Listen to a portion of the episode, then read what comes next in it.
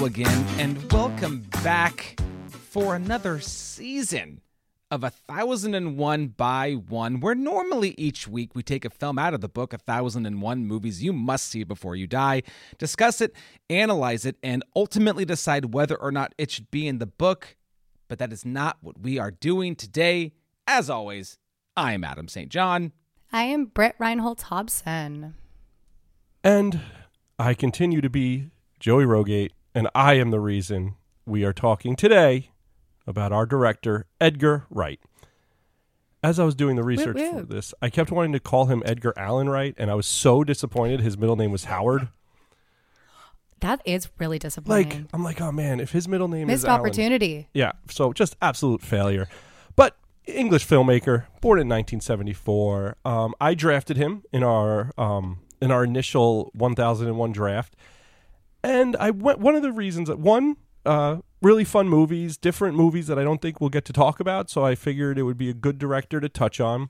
Two, he only had uh, seven movies, so I figured Yeah. you know three of us are picking movies. Um, if we all, you know we kind of capped it at 10, 11. If I if we all cap 10 and 11, maybe you know maybe it's good one of us goes short. I think technically we said 10, and then Adam went with someone who had 11 movies, so it's his fault. We we said 10, 11, I- I- but I also asked the question, what was the the low end limit? and I think we agreed on That's on true. yeah because at one point I was just gonna um do Ari Aster and just so he could battle out his three. I knew it. I knew that's who you were. Oh, that would have been. I was like, That would have been interesting. it would have been fun. I mean, you know, Beau's Not Afraid It's like what? Four hours long, so that's Well, exactly, basically two movies. I think Kristen's still still watching it.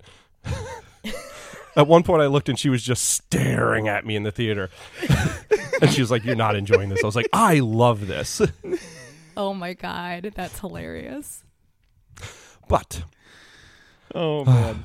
fucking love that movie. But anyway, I so you know maybe maybe next year. But we're Edgar Wright, Edgar Allen Wright, um, known for his fast-paced, kinetic, satirical genre films. Lots of popular music, tracking shots, dolly zooms, and a really fast-paced editing style that is very Edgar Wright. Um, you know, I, I think he's a really fun person to kind of look at. Uh, first feature film was 1995. Then he did some sitcom directing. Then he did Spaced with Simon Pegg, and that's where their whole writing partnership came in. They wrote the Cornetto trilogy together.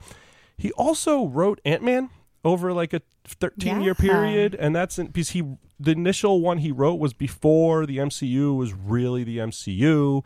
And he hadn't written Shaun of the Dead yet, um, and it kind of got passed when it finally became it. He was Edgar Wright at that point, and they wanted him to make a Marvel movie, and he wanted to make an Edgar Wright movie. So, unfortunately, that didn't pan out. But I mean, he got you know executive producer, and he's all over that movie. So um, you you can now, see him. I don't want to. Uh, th- this is. I wasn't sure when any of this would come up, and I think this is really interesting because I don't. By no means do I think that Edgar Wright is like a, a trivial fil- filmmaker. I, I've you know over the last few days I've listened to him do interviews, and I, I like his vibe, and he clearly is a, a lover of film. I think it's so great though that like you have somebody like like Chloe Zhao who won an Oscar for Nomadland, found found her way getting sucked into the MCU machine, but Edgar Wright didn't. And I I'm, I don't know why I'm picking those two. I think I'm picking Chloe Zhao because she won an Oscar and then she Right. Right? made Yeah. Eternals. and then Eternals But, put her in director oof. jail. but like I I just think it's so it's it's a. if I had said those two names to you and you didn't know I said which one of those two has directed a, a Marvel movie, you probably would guess Edgar Wright. Um, so there's like there's a he has his like his film morals. You know, he's like he's got his he's he has his principles and he, he sticks to it. I guess I don't know. I guess so. Yeah, you know what? He wants to write and direct his stuff. Like, uh, you know, love it or hate it, it's his thing. And I think, you know, Yeah. that takes balls. And a lot of people, you know, he's not a, doesn't want to be the director for hire. I mean, right or wrong, who the hell am I to say? But, you know, I find it, in, but it was enough written. Is, you know, he was all over Ant Man. So, um, Yeah, for sure. which is awesome. Um, besides the major films, he's also written and directed seven short films. One of them was the Grindhouse trailer that apparently is going to be a feature film. Don't. This is what him and Eli Roth keep saying. I mean, we've gotten a couple of those, so I wouldn't be surprised. Yeah, so you know, uh, I'm into it. I, I, you know what? For what it was, I enjoyed Thanksgiving. Me too. I too. had fun watching it. I haven't watched it yet. I'm gonna wait until next year because I I don't want to watch a holiday movie outside of the holiday. So It's gotta it's keep good. My, it's fun. my- those are my morals. No holiday movies outside of the holiday. That's fair. yeah, but you know, it is it is a good movie, and you know, it's not great, but it's a lot of fun. The accents are exactly what you would expect the accents to be. Great, perfect. Can't wait. No, I'll Adam? tell you about it next That's November. I didn't mind. I, as right now, we totally just veered off. I actually didn't mind Patrick Dempsey. I didn't mind his his accent. Oh, I mean, I didn't mind him. His, I thought his accent was atrocious. Maybe because he was the only one trying is why I think I liked That's it. all right. He gets the. I mean, he gets the effort because most a lot of them were just like, "Hey, I am not from around here." what accent were they trying to do? Like like a. I don't know anything thing. about the movie. Oh, oh no. Right. Oh no. Please no. I mean, like, That's not a so that's not a good thing. it's an easy accent to fuck up. Yeah. Yeah, it's a really easy accent to fuck up. Um, so I think most, you know, known or most blew up from the Three Flavors Cornetto trilogy. Uh, Britt, you're a fan of the Cornetto ice cream. Yes, I am actually. Uh, What's your favorite flavor? oh God, I can't remember. It's been a very long time. Let me let me look up the flavors real quick, and I'll let you know. Well, he went through, you know, what did he do? Mint chocolate chip, original strawberry. Those are his three for the movies. Oh yeah, definitely. Well, like okay, here's the thing: strawberry shake, my favorite thing in the world. But if I'm gonna have ice cream that's not in a shake form, it's gonna be mint. So it would it just by default would be mint chocolate chip. Um, but you can only get them. You can't get them over here. We only have them when we're in England. Well, missed opportunity When you go and them. buy a gas station. when you're hungover. Apparently, that's great hangover food. Um, you know, so Shaun of the Dead, some screenplay and independent film awards, Hot Fuzz, Best Director, Empire. Next movie, Scott Pilgrim. He's um, Best Director and Empire Awards again. The Empire Awards really like him, and the Online Film Critics Society really likes him. Um, World's End again, Empire Awards. Baby Driver, the only thing that it got was the Georgia Film Critics Association. And his other two movies are Last Night in Soho and Fistful of Fingers. So those are his wonderful movies. Um, Edgar Allan Wright, unfortunately named Edgar Howard Wright. But you know, I've watched a lot of him this week, and I really, really, I'm just intrigued by the guy. I, I love how, how much fun he has with everything he does, and I respect Yeah. that very much. I really respect the um, the atmosphere that he creates on the sets of his movies. That was something that kept coming around. How people have a really good time on his movies. Um, I saw this particularly with Scott Pilgrim, Yes. just because they everybody came back for the the anime, mm-hmm. and you know he was talking about how it's a really difficult job what we do. So if you don't make the workplace nice, what's the point of people coming here and and trying at all? And I just like have so much respect for somebody who respects the people he works with enough to be like we need to make this a good experience all around. I think that's just top notch. Love it. Yeah, I, I agree. Too many people don't think that way. Yeah, and I mean, in a little bit, uh, you know, when we're going through the list, we'll uh, talk about collaborate collaborators later. And there's a reason he has so many frequent friars. I think everybody just really likes working with him. He seems like Yeah. a good dude who has fun. I think my favorite, my favorite thing about him outside of the the filmmaking, is there was a. I think it was last year, at some point floating around Twitter. There was a picture of Edgar Wright in front of his physical media collection, and it is amazing. It is. uh It's daunting. I'm quite jealous. Oh. Uh, but also like like I, I it's like a one of us kind of vibe like he yes he's a filmmaker yes this that that is his job but like in his bones he is just a film dork you know I, he's been on um uh a pure cinema podcast which is the podcast that uh, goes out of new beverly which is tarantino's theater um and he's he's jumped on and done like three and a half hour podcasts on british horror and um and he just like he is just a he's just a dork who likes movies. Yeah. And now he's he's he's very adept filmmaker and and you know I I don't I hasten to throw the word auteur around, but as a writer director of his own work, he kind of does have that ownership credit of it. And so to see him standing in front of like, you know, like a cajillion D- Blu-rays and DVDs, I'm like, yes, this is my guy. I, I love it. every movie when you're doing the research there's stories about like oh i gave this list of movies to these actors to watch and none you know it's just a, this wide variety of movies and they all watch them and like this is why i wrote about this this is why i did this and it's super interesting to watch I also think that he's one of those directors that you kind of immediately know it's a movie that he Yes. did. He has such a clear vision and such a uh, it- it's so obvious when he has has been a part of a film. It's very cool because you don't get that with a lot of directors. Some directors you have to go, oh, did did this person really direct this? Because you know, and maybe maybe that isn't always a good thing. Maybe people would want him to go outside of his comfort zone a little bit more. But I think it's really cool that he has such a style to him that you immediately can recognize his films. yeah i mean you watch somebody get in a car in an edgar wright film you know it is by the cuts and the whooshes and i love that.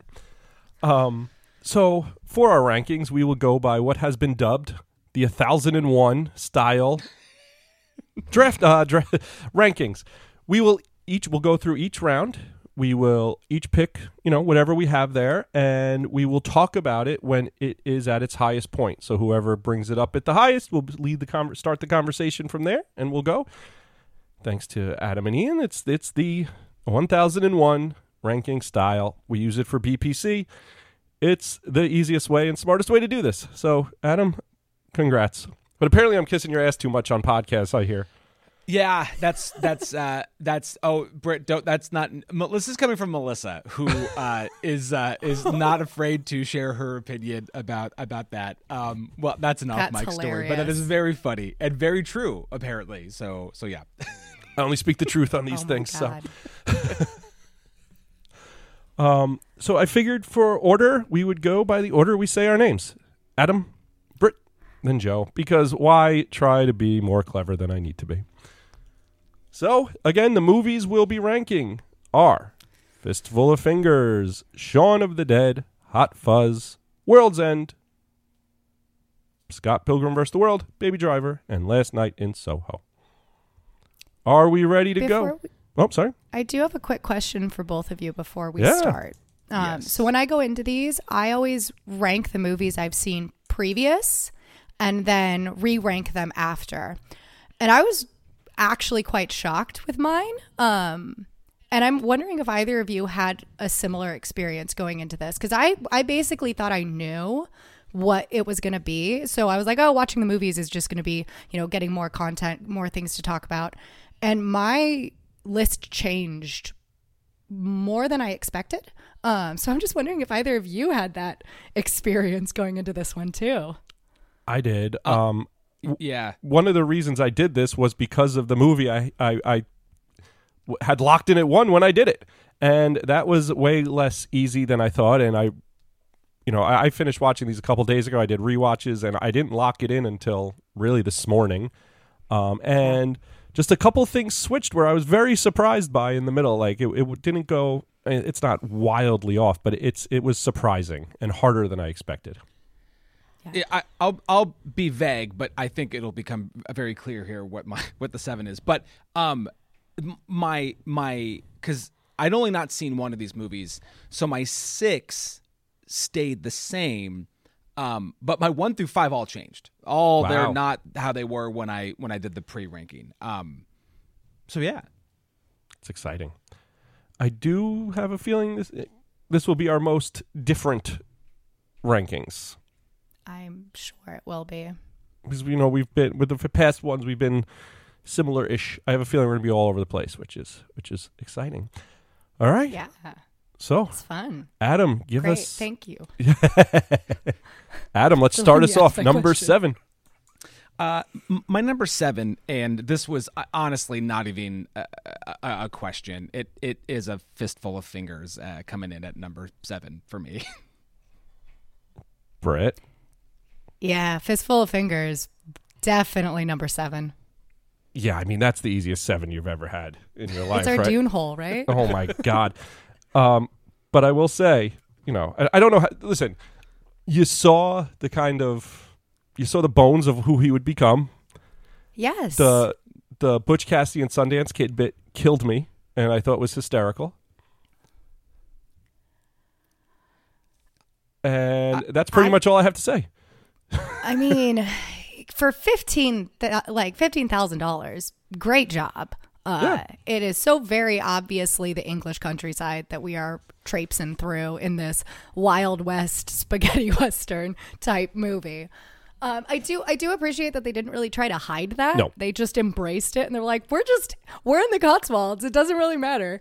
Um, I, I, I love that there were gags. Do I think they worked? No.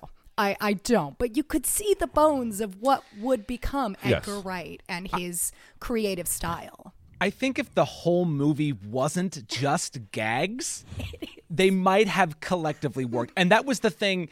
The way that the movie went for me was, you know, we start and I'm like, I okay, it's going to be over the top. It's stylized. It, it made on a, a shoestring budget. That's great. That's all fine. Like I have no problem with a low budget movie like that. But like as we went along, like I I found myself getting so bored. Like Yeah. I was Oh just God, yes. tremendously bored. Um I had one and this was the only one that I hadn't seen. And I did have a little revelation and uh, so I've heard I've heard Edgar Wright and Tarantino have conversations like with each other. And one way in which I found them similar is that they both riff on genre. That is basically what they do. Yeah. And the fact that he made like a parody western when when you've seen everything else in his in his uh, filmography, like this just makes sense. Not the western part, but that he would essentially spoof a genre. It made total sense. Yeah. I actually asked Neil why British people were obsessed with westerns um, and with like uh, the Wild West because I don't know if either of you know this. For our one year anniversary, we had a, a line dance where like we had a line dance caller in England, like, and we did like two steps and and like it, it was it was so much fun. We had a great time but i was like what is this? And neil mentioned he was like well it's kind of like how people over here are kind of obsessed with like the tudors. It's not actually our history so it's more interesting to us. Um so I, I I could see the bones of that because I was like, why why are we doing a western in the Cotswolds? This doesn't make any sense. But I can see I can see why. Like it makes sense when he put it in that perspective for me. And I mean that's, that's very broad. I'm not talking about all British people. No, you are. You're talking about every single British person. every single one, every single one. Same answer. Including my my mother-in-law. She really loves the Wild West. She doesn't. Big John Wayne fan. John Wayne forever. Uh, definitely wasn't a bad guy at all. Uh, The worst. Uh, but I, it just, why? Why did it have to be a western? Come on, it was just. I don't even really like westerns to begin with, and it just mm, some things worked. I some things were funny, but just the horses were the horses were pretty funny. Like I like that they just leaned into that. Like, but like it was was too fine. much by the end. Yes, way too much. Well, Yeah. and then and and so the horse thing is interesting too because it's clear it's in a way it's like their version of spoofing Holy Grail. Sure. You know, and and that and that's Oh, fine. definitely. That's cool. That that's whatever. But then when the when it becomes meta at the end when he's like on like a TV show or whatever momentarily I was like, "Oh, now they're now they're just really stealing." And and I you know, I I, I get that you're going to you're going to spoof everything and and I mean, I like there were like for me it was lines or moments. Like the line it's peck and paw tastic made me chuckle cuz I was like, "Okay, I get it. We're nice little homage there." Um th- there is also um there's also just plenty of this movie that is uh I don't even want to use this, but it's very cringeworthy. Um Oh, you know, holy oh smokes. yeah. Yeah, I think that's fair. Um uh we're all twenty here. That's things we say, but it's appropriate. we're all 20, yeah.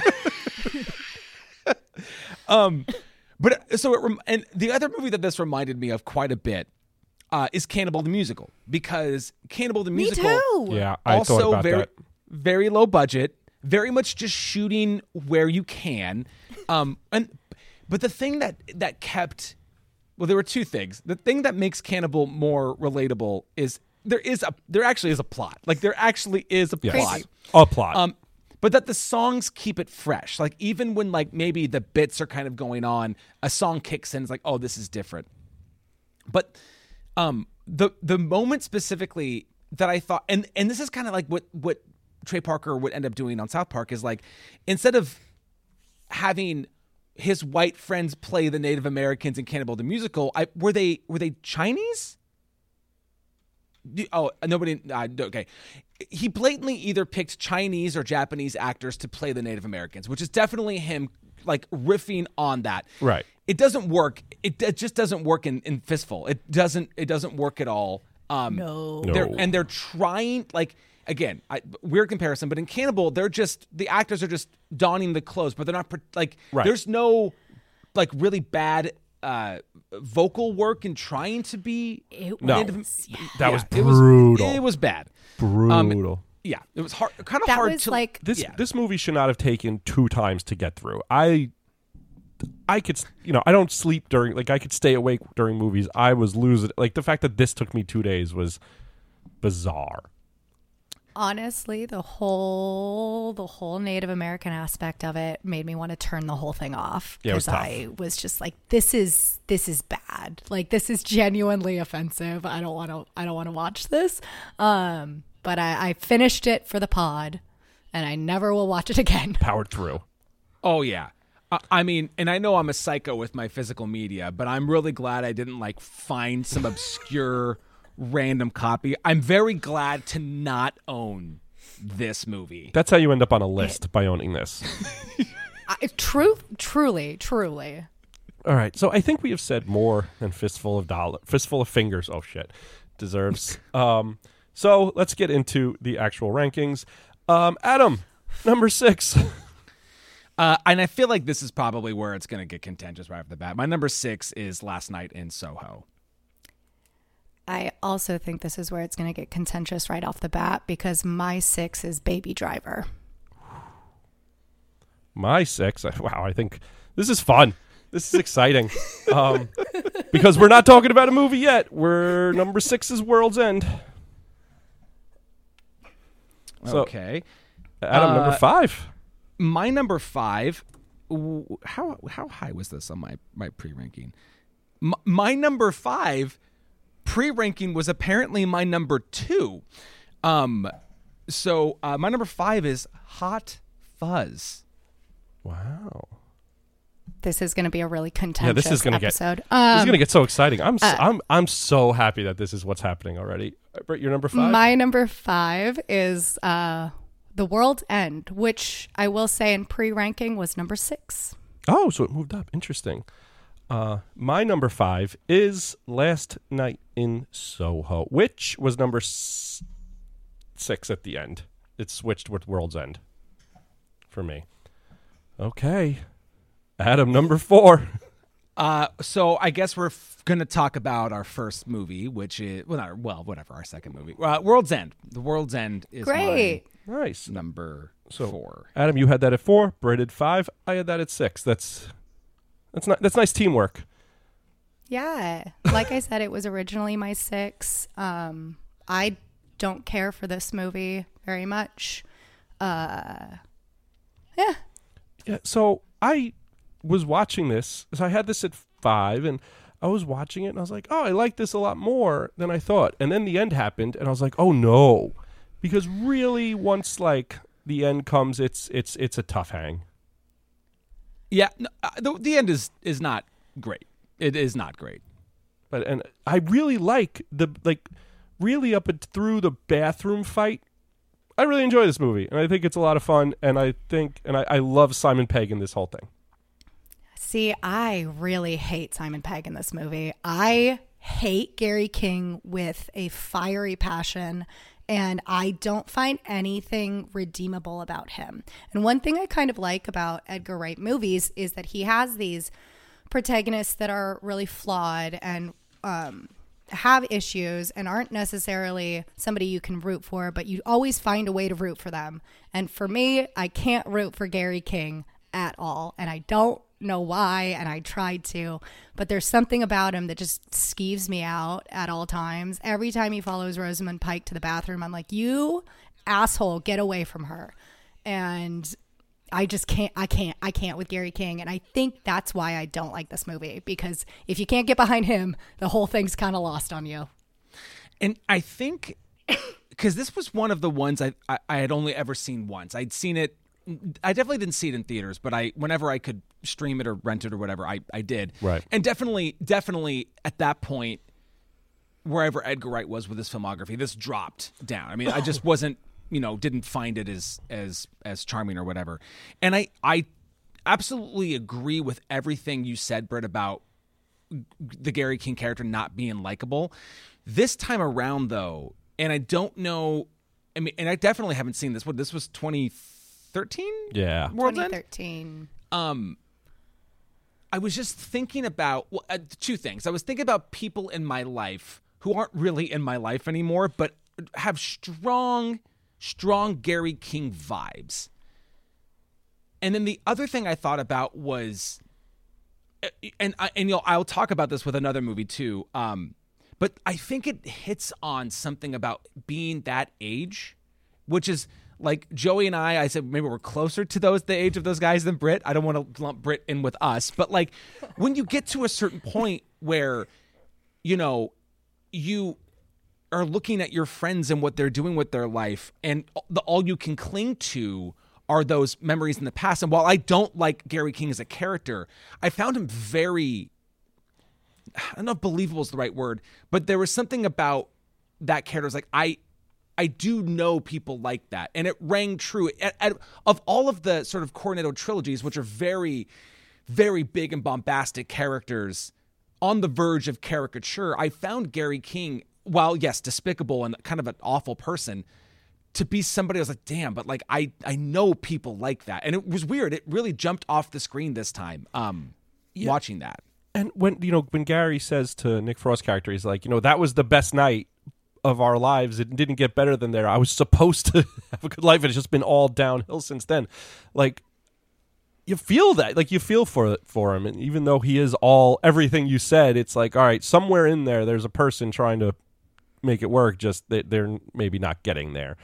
And yeah, I mean, people. sadly, Adam, I think we are their age, and so you know, but you do know people like that who are like, you know, you, you see and they talk about, you know, the sports you played in high school and the things that, you know, you're not thinking of because it's 20 some odd, you know, 20, I guess 22 years later that I haven't thought about, but then you see that person, they're talking about all that and it's like, "Oh man, you're you're stuck."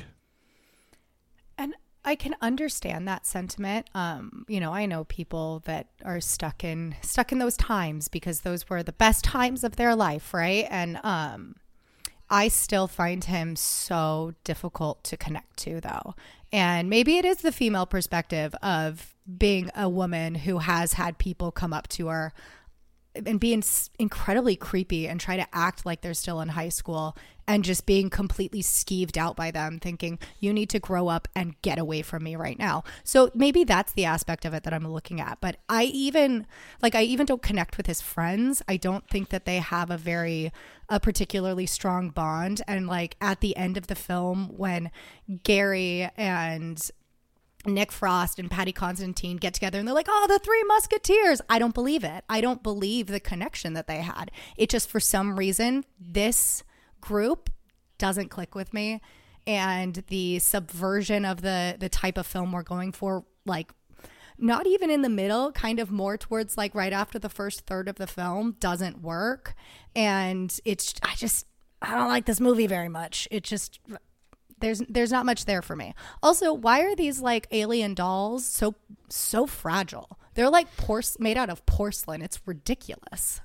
You would think they'd get a stronger like material to make these dummies. with detachable arms and heads and legs. Yeah. They're like, they're like uh, action figures that you rip apart. yeah, but I feel like they're even more like I feel like I have miniatures that I paint that are are less brittle than these and those things are like that big. Well, uh, what were they? What? Oh man, what was it called? What was the group called? The um. Oh, hold on. This is great podcasting. the the it's the the network. The There we network, go. yeah. Yeah, the network. The that's it. network. Not maybe just not very smart. Not very, you know, good I at what they're doing. Right. But they're doing this all over. But just Like, because Pierce Brosnan's the voice for it doesn't mean that they're clever, right? Like they could be the Florida of space. I mean, Florida does infect everything. Right. So like they're just, you know,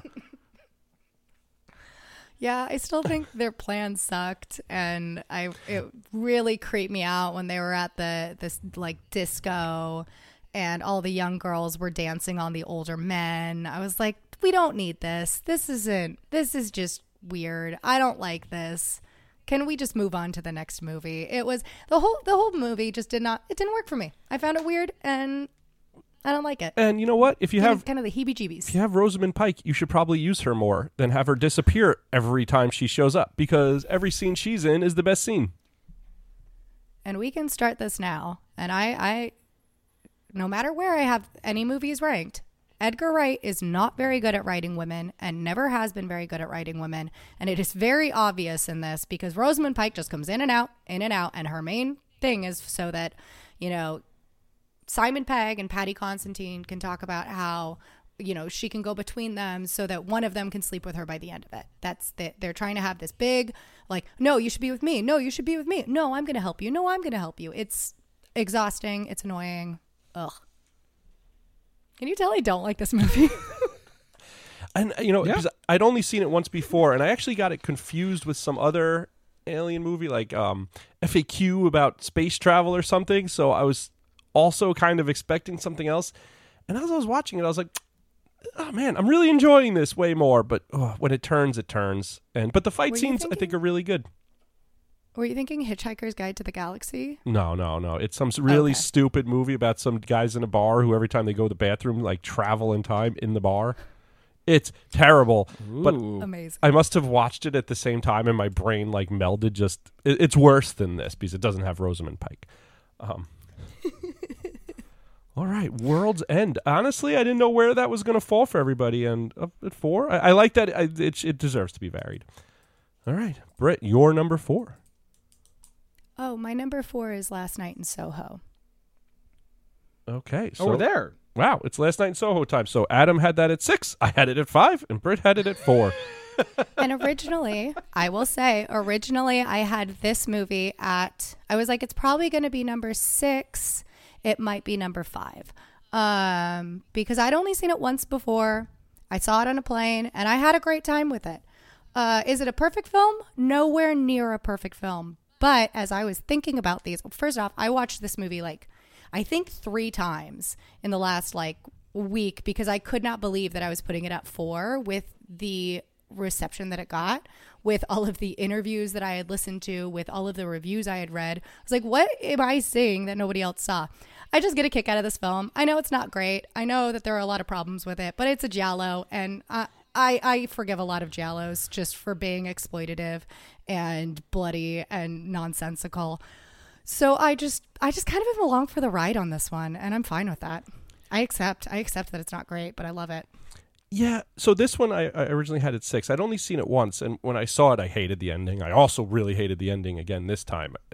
Endings are, but uh, I Endi- endings are tough. You could Endings say endings are it. tough. E- endings, are Endings are tough. tough. endings are tough, and Yeah. the last two movies we talked about endings are well non-existent.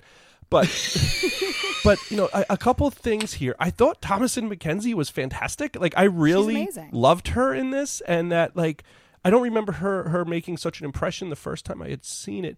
Um, the other thing is like especially that first time in the bar when she goes back to the 60s how much of that is practical effects like that Yeah, dance that's scene great. like they're It's doing so texas cool. switch outs the whole time like Yep. it's really impressive and you know the fact that they not only you know choreographed it thought about it and made it all work and it's seamless was really great. Um again this movie just loses it at the end and it was just kind of like all right well gonna start a fire now. But whatever. Um i liked her downfall. I thought that was um you know it was super speedy. Um it kind of made sense the, uh, the way they used kind of her mom's past against her. Like i thought they did interesting things until they didn't know how to finish it. Yeah, I agree. I think Anyways, I've said I've already said a lot. Adam, what do you have to say about number six on your list? I so I think the first time that I watched this movie, and and we all I think fall victim to this from time to time. I I, I almost call this like the Mank effect, right? Where like we get so accustomed to a film a filmmaker's style and and the way they make movies that when they make something that's different, it's like what? And, and I, I I reference Mank because Mank was so wildly not a Fincher film that I really, really, and I haven't revisited it yet, so I'm gonna that's that's over there. But like, so at first, upon first viewing of Last Night in Soho, I was like, oh, I- don't even know if I really remembered the details of what happened before the rewatch because I was just like, I just.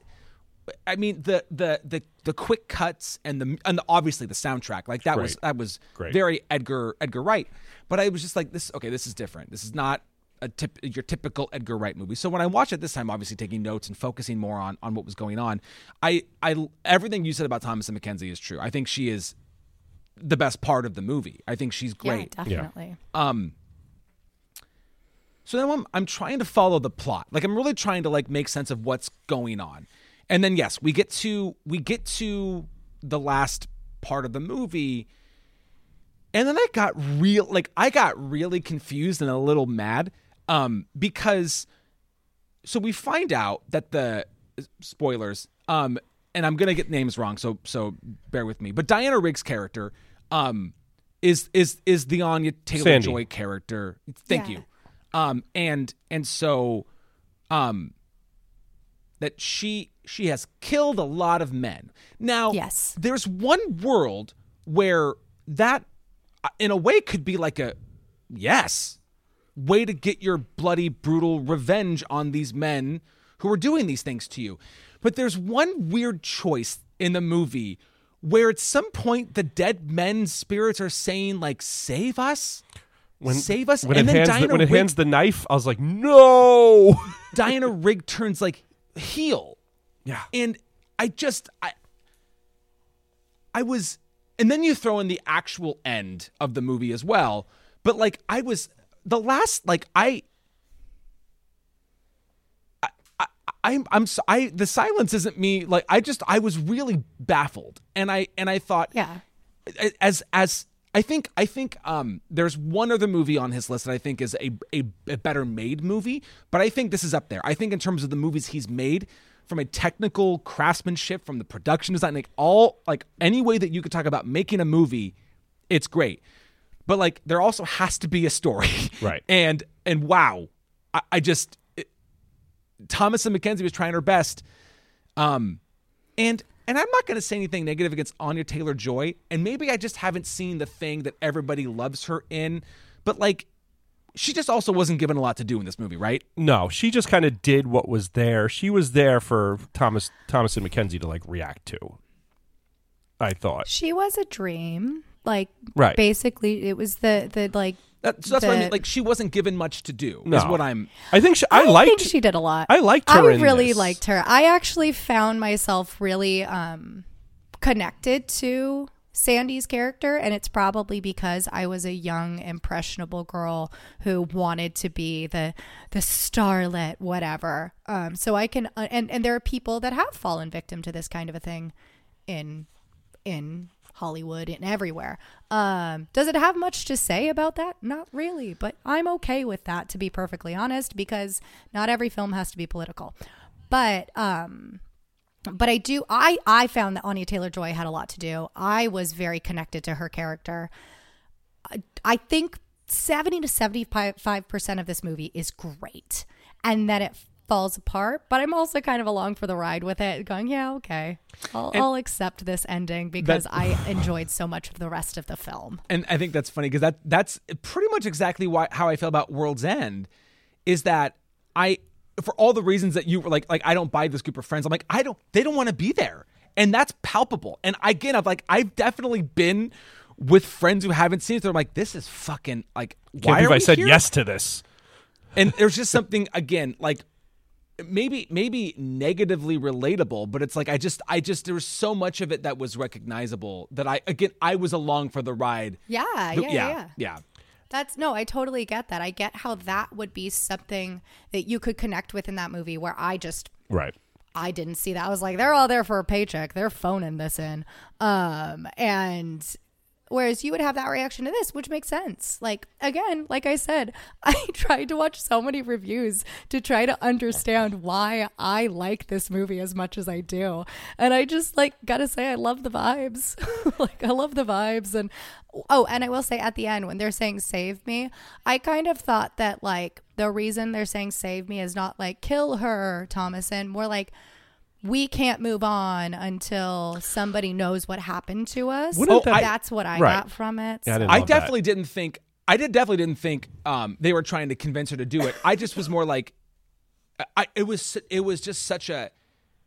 It was it was an odd choice to make the spirits of these guys even somewhat sympathetic. It was just weird. It was it was a weird. Yeah. I I don't know. I I had the same Yeah. thing. Like they, they got killed, but it's not like they got killed saving children from a fire. like Well, you know, okay, but also there are like serial killers like Aileen Wuornos who did kill. She was a, a sex worker who did kill people that she was um, that were employing her services, and she said many times, "Well, it was because they did this or that," but the evidence showed that she killed them out of cold blood. I don't know enough about those stories to know for for sure what it is, but like that that does happen. sure, People do but that didn't happen here. Like, it we don't know for sure though like there there absolutely were some that she did for sure like she killed them because Maybe she got a little what was happening to bloodlusty at the end, but you know, yeah maybe she got bloodlusty we don't know we don't really have terrible any things happen. answers. You get a little At the end of bloodlusty by s- movie there are no answers right. You know, I I think a I think it- wink. I, I, I think it would have been a lot easier if any of the like current day people were able to keep up with Thomasin McKenzie. Like I like the boyfriend guy, but like the roommate and like just the He was jerk. so dopey. Like they were Oh, just Jocasta. just- but so- Jocasta. oh Like, oh, Jocasta she- like- such a bitch But like not a good bitch. Like she watched No, like she watched all. Mean Girls and failed at trying to do that. Like it wasn't so like I think if they kept up it would have helped because in the 60s I was 100% in. 100% in. But when she, you know, when she almost stabbed Jocasta in the library, I was like, God, I wish she didn't stop. Oh, see, I like Okay. that. I like that. I like that too. Yeah, I I, wish was she like, wa- I wish she stabbed Jocasta her. actually totally. No, Jocasta reacted the way that you should. Like, yeah, she was a bitch, but she shouldn't have been stabbed. Like, also, I She made suicide jokes about her. You, you- you don't- Oh, Did she? Yeah, she's a terrible person, but that doesn't mean she should be stabbed. but it doesn't mean you shouldn't be. I'm clearly joking. You're not. Don't lie. I'm joking. Thank God we don't use video. this is where we're going to start using the video. Right now. Absolutely, just this, for that. this part right here. This Yeah, clip yeah. only. But that's okay. and when I booped the camera. Burr, burr, burr, burr, burr. Yeah. Um. So yeah. Last night in Soho, but I, I the way they made used did everything so practically is very impressive, and I think just technically is is just a great job. And um, you know that house would have smelled is my other thing. If there was a Oh, hundred yeah. bodies of half naked, Well, at that point, they'd be mummified. So okay, but it, you don't get that smell out that quick. It's not like she had like a vent Maybe it system in the walls. really smelly in Soho at that time. Oh well. It well. wasn't- Isn't is aren't they just happen to be right next to a French bakery? Maybe the more Yeah. pleasant smells. Oh, is that why they point out the pleasant smells of the French bakery? See, I- is Listen, that it could why? be. Maybe. It Is that the could It be. Chekhov's it gun absolutely here? could be. God damn. I'm All just I will say that Hmm, does this move up? Does this move up? it's number one now, baby. Just for that. it's one.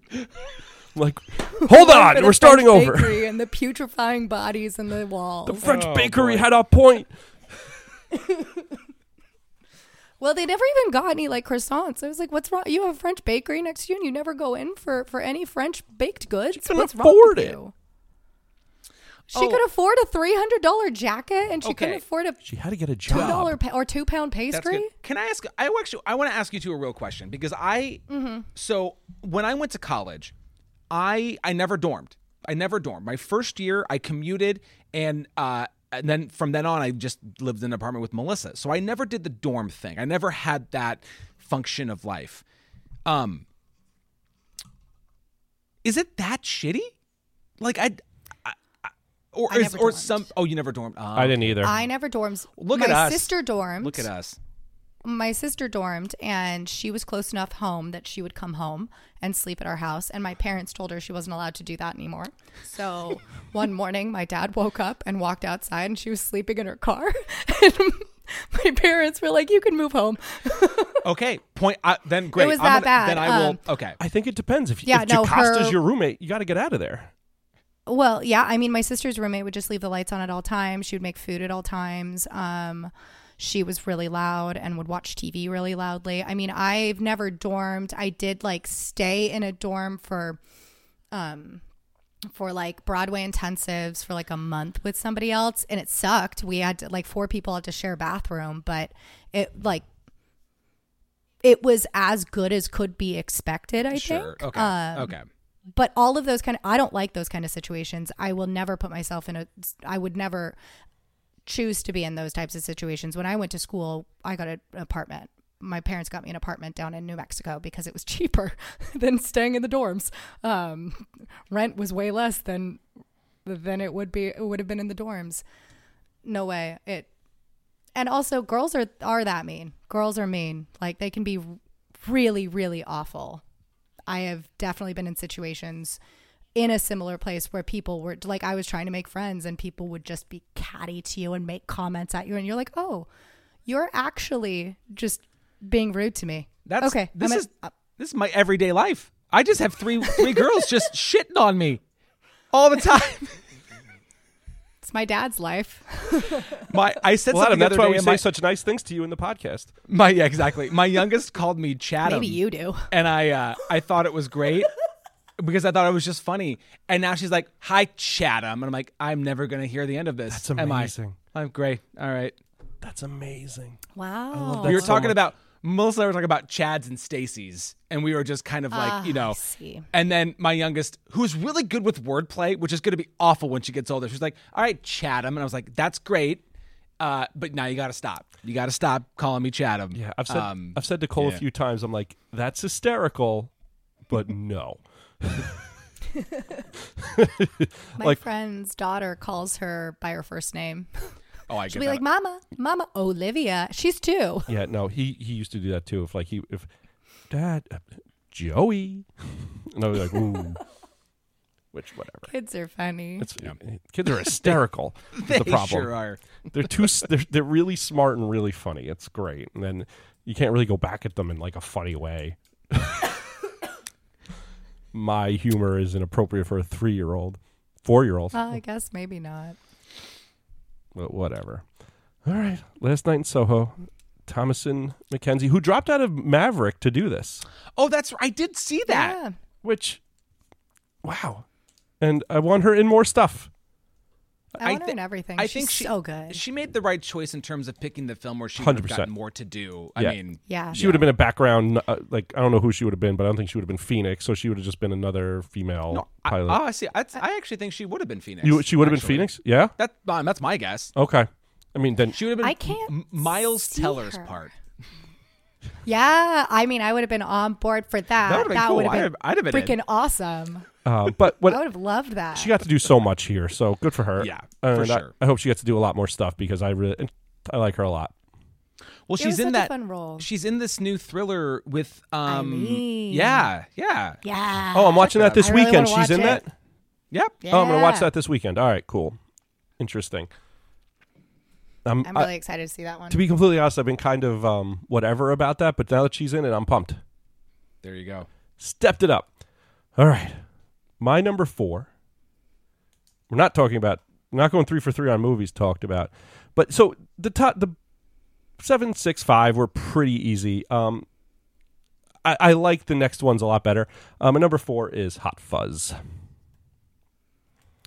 Um, but before we get to the top three, let's talk about some of Edgar Allan Wright's collaborators. I love that you're sticking with that. That's great. I can't get out of my I love it. I can't get out of my head. Unfortunately, I decided early on It works. that. Um, so I, I think one the big one is Simon Pegg, right? They they met doing the sitcom that Simon Pegg wrote. Then they started writing together, wrote Shaun of the Dead, and I think those two together are just they get it. So I Yeah. want to, Britt, you you lit up earlier, and I wanted to ask you specifically. Um, the show Spaced. Have you seen this? I love? Spaced. I love Spaced so much. Spaced is great. Have either of you watched it? I've watched a lot of clips of it this week, but I have not like seen it. Like them shooting each other with the like the hands is amazing. Spaced is awesome. So I went to so I'm I'm technically on break still, and I'm I'm actually I can't believe I'm actually whittling away at one of my to do lists because you know I love lists, and so I'm feeling more them. accomplished. So uh, Monday, I actually because it's all on Tubi, and there's not too many of it. So like I am gonna, you know what I'm gonna do? I'm gonna barrel through Spaced. I got the time. I'll watch it here and there. And I was watching the first episode, and I got like ten minutes in, and our fucking our power went out. No. Power went out on like actually like like the whole half of town. Oh. um, so like it was out for a while, and then I got back, and I was like, eh, you know when that happens where it's like all it's it just Momentum's takes one gone. Thing, and I'm like, Yeah. it's I I just can't. I just I gave up. I can understand. It can be hard. I mean, I I really and so I I've said this many times that I don't like comedies and that's a lie. I do like certain comedies, but they're very specific humor. And one humor I really enjoy is British humor. Um so like Spaced, totally my jam. I love it. It's it's so quirky and interesting because it's a cast of it's a cast of characters all living in this flat and it's for me it's just fun. It's engaging. It's ridiculous. It's really heightened in a strange way but also very lowbrow. Um i mean if you haven't watched it i highly recommend it. I think it's really fun. I was going to rewatch it for this but instead my husband and i started watching this other british show called green wing and we can't stop watching it. It is I don't even know if I could, how to describe it. Um, it's about a hospital and all of the random people that work at the hospital, but a lot of people in that are also people that have shown up in Edgar Wright movies because he has a habit of using all of these really great, like com- British comedians um, in bit parts. So like, which I think is awesome. Um, it's fun. So Spaced is great, and you should watch it. Okay. is all, All I'm right. saying. I've heard good things. Uh, it- it's just you know. It's fun. Um, yeah, the the their landlady shows up in Hot Fuzz as the the like lady behind the bar, the barkeeper's wife, who's like, "I'm only 52" or whatever she says. I'm not gonna do a country accent because that'll be bad. But she's great. Um, yeah, just watch it. It's fun. It's not. It's- it's not that much, think it right? that much. It's it's not a ton of episodes, right? No, most yeah, no, it's only like I want to say like ten episodes. And listen, just the just No. the Edgar Wright Simon Pegg partnership coming out of it is 14. makes it all worth it. It's 14 episodes. All right, I could get through 14 episodes. And they're only like 20 minutes piece. Oh, They're really not long. Yeah. And uh, Jessica Hynes, who is the the counterpart to Simon Pegg, is so great, and she has a cameo in um, Shaun of the Dead as the like Shaun's counterpart. Yeah. which is really fun. If you watch Space, you're like, oh, there she is. There's Daisy. So. You know, I I love that he does work with, or at least he did work with so many people that he was obviously friends with. And in his later movies, I really miss that. I miss looking and going, "Oh, I've seen that person in this show." You know, I think. well, I think maybe some some other people like you hated it of- in World's End, so he got bummed out. No, he should have written a better script if he wanted me to like World's End. Um, I still love that like Alice Lowe showed up. That was great. She's probably if I were to pick like my favorite person he's collaborated with, it's probably her. She's in bit parts, but she is so funny and I love everything about her. So Well, I got to call out Nira Park, um, who has been his producer on everything post Fistful, um, on Spaced through all of the features. Um, uh, and like she she's produced other things as well, but it's really cool.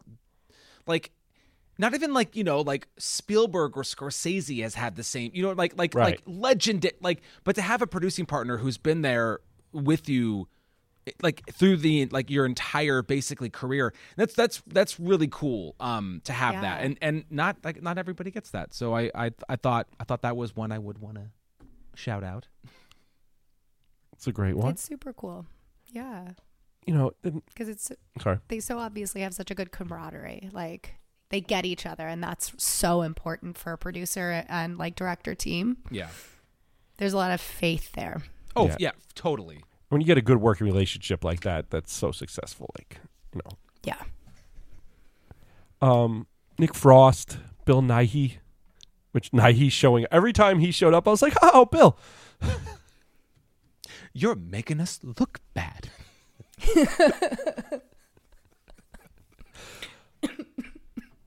we did God Bill Nighy is great. We did because it was Christmas. We watched a lot of like Christmas like rom coms and we did we we, we watched Love Actually. God, he is he is so fucking funny in that. He's just He's so good in that movie. Amazing. You turned out to be the fucking love of my life. It's just he's just such a nut. It's great. I love it. How? He makes that watchable. I don't. I don't like that movie, but he makes that watchable. I liked that movie for a very, very long time, and My wife I loves think it. I No haven't shade. seen it in Yeah, my wife. ten years now. I don't think I'd like it if I rewatched it again. So I'm just letting it be. Let it live. in a little like bubble. I still that I like it. enjoyed it, I still like and it. then My wife. Oh. We watched it this year. She loved it, and I like Bill Nighy. I like the people in it. Bill Nighy's great. Nighy's the man. Um, Britt, any collaborators you want to bring up? Um, I mean, I did say Alice Lowe, Yep. who I will say a little bit more about Please. just because I love her. She shows up in bit parts in in a couple of his movies, and I'm always like, oh, I really want her to do something more because she's genuinely so funny, uh, and she's she's really great. She was in the show called Garth Marenghi's Dark Place. Have either of you watched it? I've never even heard of this. I don't even know if I could Google oh my that. god! Please look this up. It is brilliant. Um, Can you It split ha- Garth it- Marenghi? Garth Marenghi's Dark Place, and it takes place. It's a it's a documentary show about a show that was put on by Garth Marenghi, and it was too scary for television. So him and his producer and some of the actors in it are talking about these episodes. I think you can find it all on YouTube. Genuinely so funny. Um, Garth Marenghi also just came out with a book. It's hilarious and hysterical, and everybody should read it. But she also was in uh, Ben Wheatley's Sightseers. Have either of you seen that? No. Oh, it's really good. You should. It's a really, really dark comedy about a couple that goes on a road trip that just goes really bad. And then she has this directorial debut called Prevenge, um, which is Oh my god. Okay, I have. Wait, you say prevenge? Prevenge, yeah, where she's the pregnant woman and her baby's talking to her and she's uh, exacting revenge. I love What? it. That, sounds that, sounds movie- amazing. That movie is so so weird. That I so cannot love believe you said that. So a lot of those Shutter originals. Um, Yep. In case in, in case you want to beef up your physical media collection, they end up at the Dollar Trees.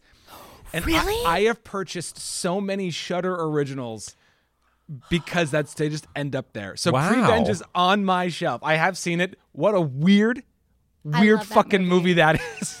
But she shows up in The World's End and in at least one other, um, and in Hot Fuzz, um, and she's so funny, and I love it whenever she shows up. And it just like shit. his oh. crew of cameo actors is is like just perfect. Yeah, yeah. It's just Anyways, yeah. everybody's That's funny, and it it just always works. And I love that this. You know, it's like Martin Freeman doesn't have a ton of work to do, but like everywhere, I always love seeing him in there, and he always does his job. He's funny. He does it. He does the job. Well, and I mean, and with- and you can really see the the progression because in Shaun of the Dead, he doesn't even get a real word. I think No, he he's just the other crew. Yeah, Yeah, and then you know two scenes in in Hot Fuzz, and then he ends up being a you know pretty main character in World's End, and it's it's crazy because I. When I got to World's End and I was watching it and taking notes, I was like, "Man, Martin Freeman really became like a a known entity. Like MCU, um, uh, uh, the Hobbit trilogy. Like, uh, oh, he's in the Sherlock, like- Hobbit thing. Yes, he's the main. He's Bilbo. Yes, What's a Bilbo? He's Bilbo Baggins Don't when worry. Ian Holm is not Bilbo Okay. Baggins. You don't need to watch The Hobbit No. or The Hobbit 2 or The Hobbit 3 because they're terrible. but Martin Freeman's in them. yes, he's the main. yeah. Oh, he's like the main legit. character. Okay. Oh, interesting. He's, he's the Hobbit Oh. in the oh. Hobbit. I really had had no idea. Yeah. I'm not even being a jerk. He's okay. going on an adventure. We had a, a grad school tradition where every every Christmas Eve, no, no, Christmas Day, we would attempt to watch the next Hobbit and fall asleep. We never made it very far. It it it helped us go to sleep. well, there you go. That's good. I'm glad it helped you go to we sleep. tried. We oh, tried. Oh, so they're That's- they're I'm- like they're like bad. So it's not even they're just not They're like bad. They're not oh, good. Oh, interesting. I thought people liked The them. Lord of the Rings, great. Okay. I, I will stand on a ledge and talk about how great the Lord of the Rings are. The Hobbit trilogy should never have been a trilogy because The Hobbit itself is not a trilogy. It is a single book and it is a children's book. It is not like Lord of Oh. the Rings. So it should have been one story. Um, and if you really want to listen to it, just listen to the BBC radio play because it's wonderful. Or watch the, the animated show. Anyways, we can cut this because it's unnecessary. I asked. I I'm like it. I like it. Let's. I'm it. curious because this is that's a whole world I just know nothing about. I just Oh man, no, the BBC radio play is freaking great, and Ian Holm is also Bilbo Baggins in that. and is Bilbo And he plays Baggins in Lord of the, Fellowship Rings? and all of that. Yeah, oh, Okay. I I've never- I'm not even a big. I've never like, seen a huge Lord of the Rings. person. I just thought it was Oh, that's disappointing. It, they're really good. Uh, We've I watch them probably once every other year. I don't watch them every year. Just Walking with Jewelry, right? all. It's they're they're great. What did you? I'm sorry, I didn't hear what you said. I just I'm said they're so walking with jewelry, right? Walking with jewelry. Yeah, they are like walking the with whole thing? jewelry. Really dangerous jewelry. Oh boy. Just like hot. You're actually not going to get under my skin for this Just one. like- so yeah, they are Do, walking do, with jewelry, do, and they're do, doing a damn do, good do, job do. of it. There's some fire and stuff, right? It's a lot of walking. Yeah, well, there's it's like like nine hours of walking. There's a lot of walking, walking. because it's you know before the time of cars. They didn't have the wheel. Um, n- they did have the wheel, Hmm. but they were going through places where wagons could not go. They even had to send the pony home. Oh no.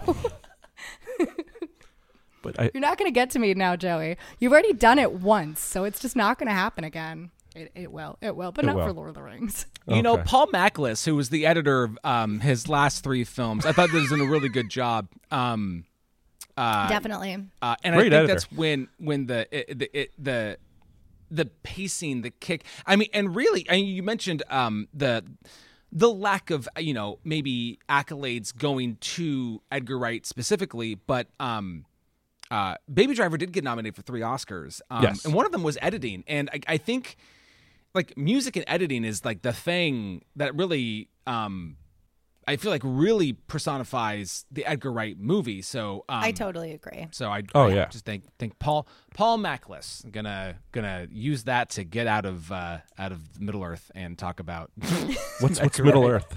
yeah that's great All right. But anyway, um, a lot of collaborators for Edgar Wright because people like working with him, and not people don't always like working with people, and it's nice when they do because you know it's rare, and you know I think I think you do see the connections from that. But all right, friends, we're at the top three of Edgar Wright's filmography. Adam, number three. Uh, my number three which pre-ranking was my number one Ooh. uh, so my number three am I the fir- I I am I'm the first I'm the first one to say Shaun of the Dead Number three. Okay. Britt, you're oh, number it's me. three. I was waiting for Joey to go. um, I don't know why we weren't doing it that way, but you know. Sorry, I was writing. Uh, uh, apparently, I have my oh, my, no, my handwriting had to be to perfect for Shaun of the Dead. The rest is just like scribbles. But I was like, I got to nail this one. the Catholic school came out at me. I, it, fair. Is it also in cursive? It is. Um, fair. I also I still Yep. write in cursive as well. My number three. So my number three was actually at lower um, before this. I think I had it at like number five, maybe somewhere down there. Um, but I would just be fooling myself if this wasn't like in my top three. It's a movie basically made for me. Scott Pilgrim versus the World. That's the first mention of that as well. Nice.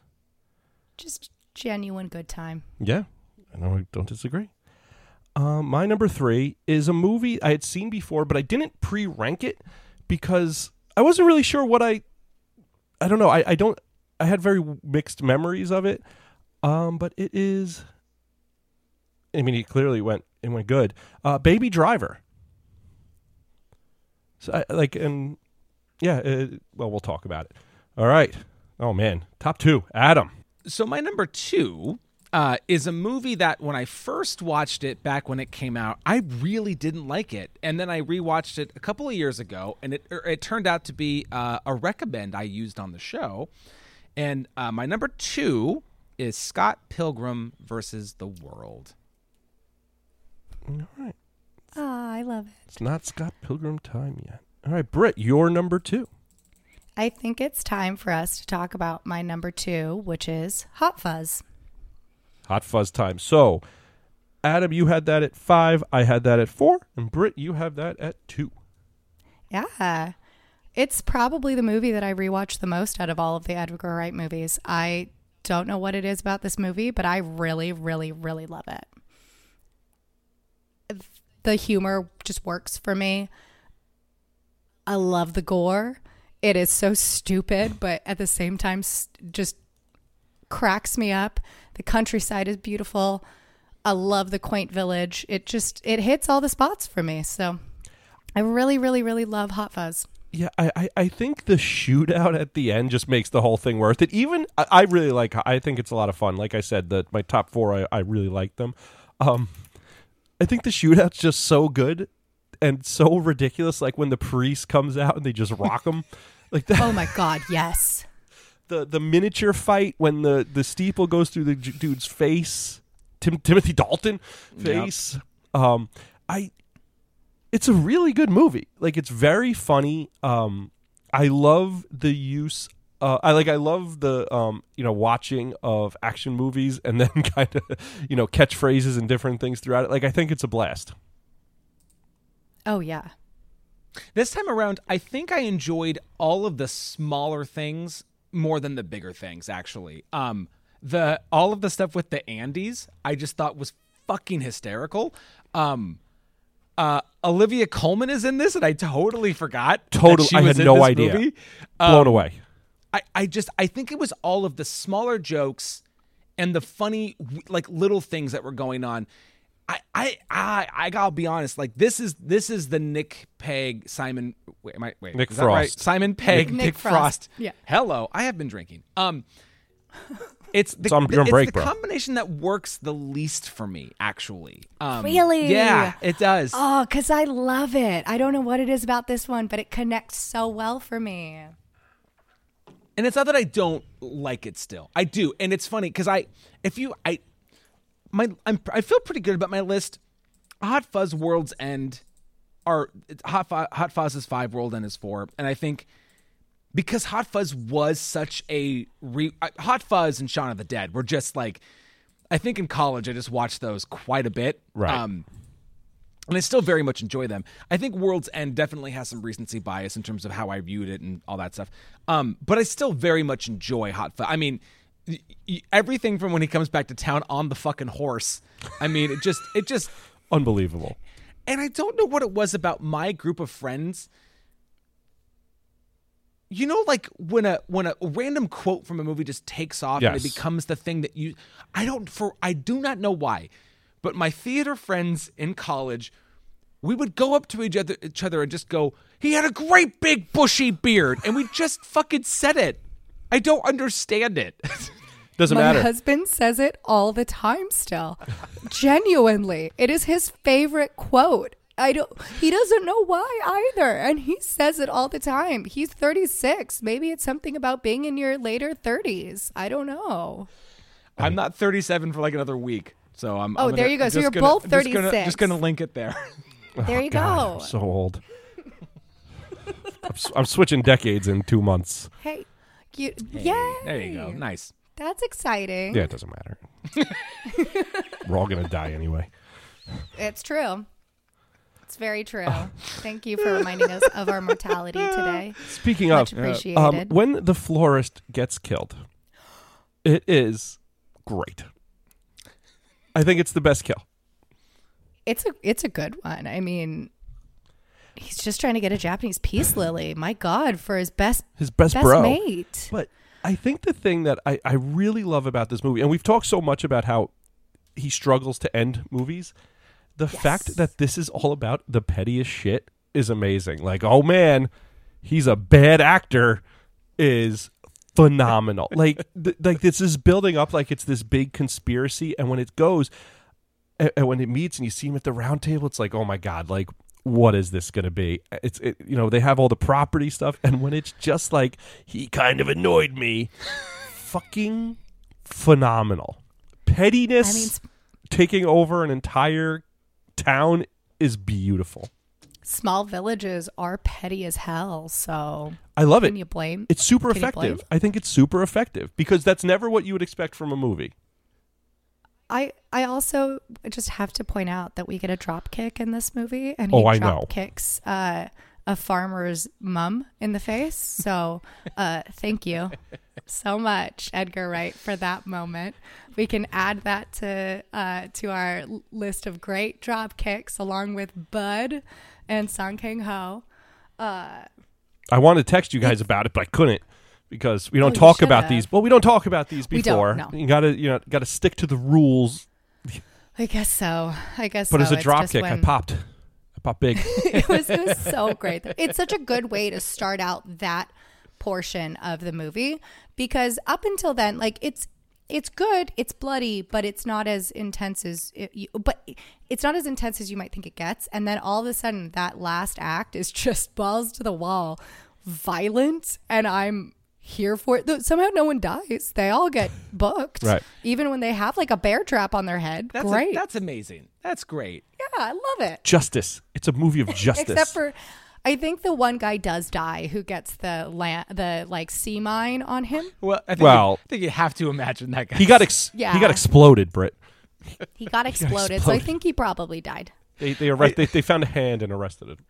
Another thing that I, that. I totally forgot about the really bad production of Romeo and Juliet in this too. It's so It's good. so the the funny. end is fucking amazing.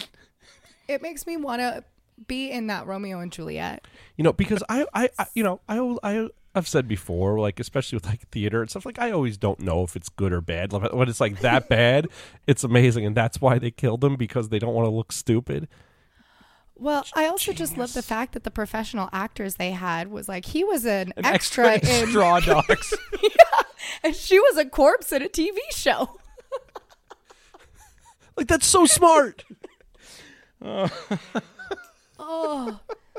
I will also say the other thing I did here. I asked Neil if model village villages were a thing, and he was like, "Yes, they are, and they're actually really beautiful." And this is a terrible model. wait really that's like an actual Yeah. oh it's a thing. Like I and I remember seeing them on the um on the highway. Like they'd be like, "Oh, model village, turn off here," and he was like, "No, there, it's usually like a big garden with like all of these amazing uh, models put up that you can walk through."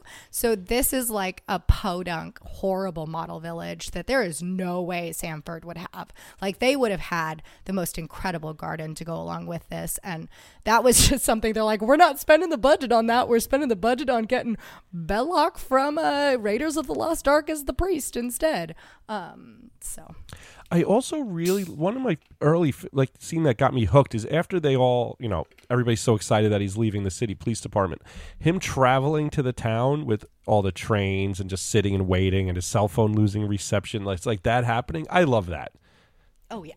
Oh, it's it's the it's such a great way to show someone moving from one place to the other because usually it's just B-roll. The second unit goes out and Right. They'll show a bunch of skylines. and- Stupid and- drone shot that doesn't do anything. Exactly. And this is so action packed of him, you know, going from place to place. Love it. Right. This very like mundane thing, but it's all sh- the way he shoots it so fast and.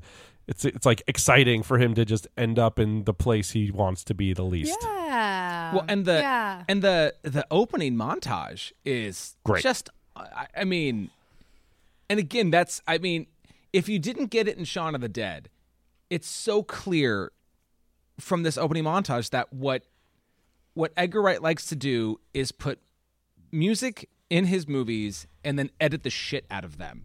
Um, Yeah. and and that's that entire montage is just that. Yeah. I mean, it's And- great. and he nailed it. And clearly they all had a blast doing it. All right. Oh yeah. I think I I, I, I have a, a, a late breaking development. I'm I'm switching the World's End with Hot Fuzz. That is what's Oh. happening. Hot Fuzz is going to four, and the World's End is going uh, to five. That that is what I is happening. Okay, so both Adam and I have Hot Fuzz at four. Yes. Beautiful. Beautiful. And I have it at two. Yep. And honestly, I was really like torn on whether I was going to put it at one or not because I genuinely just have such a good time with this movie every time I watch it. And we probably watch it once a year. Like it is it is a eh, yeah, let's put on Hot Fuzz type of a type of a film for us. It's an easy watch too, so you could just kind of have fun with it. Like, you know, It's so stupid. That's what I like about it. It's so smart and it's stupid humor. that's why it's perfect. Like when the when the journalist gets killed, just gets domed. Oh, that is actually a qualm I have with this Oh. movie. The blood splatter looks like terrible. Yes. Um, I would love a remastered version of this where they fixed that because it is Oh, I'm okay with it. I, it made it made it makes me laugh. Good or not, it makes me giggle. it just makes me cringe. Yeah. Truly. Yeah. It's it's not great. It's not No. great. I love it though. It's not good. All right. But when the when he he's like walking around with the the pillar in his head, flawless. it's so good. It's great. so good. All right. So my number 2 is Shaun of the Dead. Oh my goodness. Our lists are all over the place today. I love it. and we have three separate ones. And I have to say, I was trying to like think what you what you both would do. I got everybody's number ones right, so I'm very proud of myself. Oh, nice. So, Adam, you have the honors of starting the ones. Y- Yeah, my number one, uh, which pre-ranked, uh, was at number four. Is is Baby Driver? I love that. All right, so number one, it's Baby Driver time.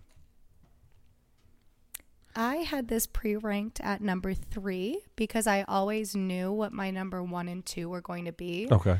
And in rewatching, those didn't change. Like, those are just two solid films for me. Um, and Baby Driver, Baby Driver didn't do what I thought it was going to do. I like I said, you know, because there's the I'm on very many podcasts for some reason talking about how terrible um a runner Ansel Elgort is, and this time he actually runs like a person. So bonus, but the one thing that I think, one, Jon Bernthal in the three minutes he's in is perfect. Jon Hamm was the standout for me in that diner scene with him. One, I don't know how many better looking people there have ever been in movies than that scene, and he's just he plays a great deranged guy,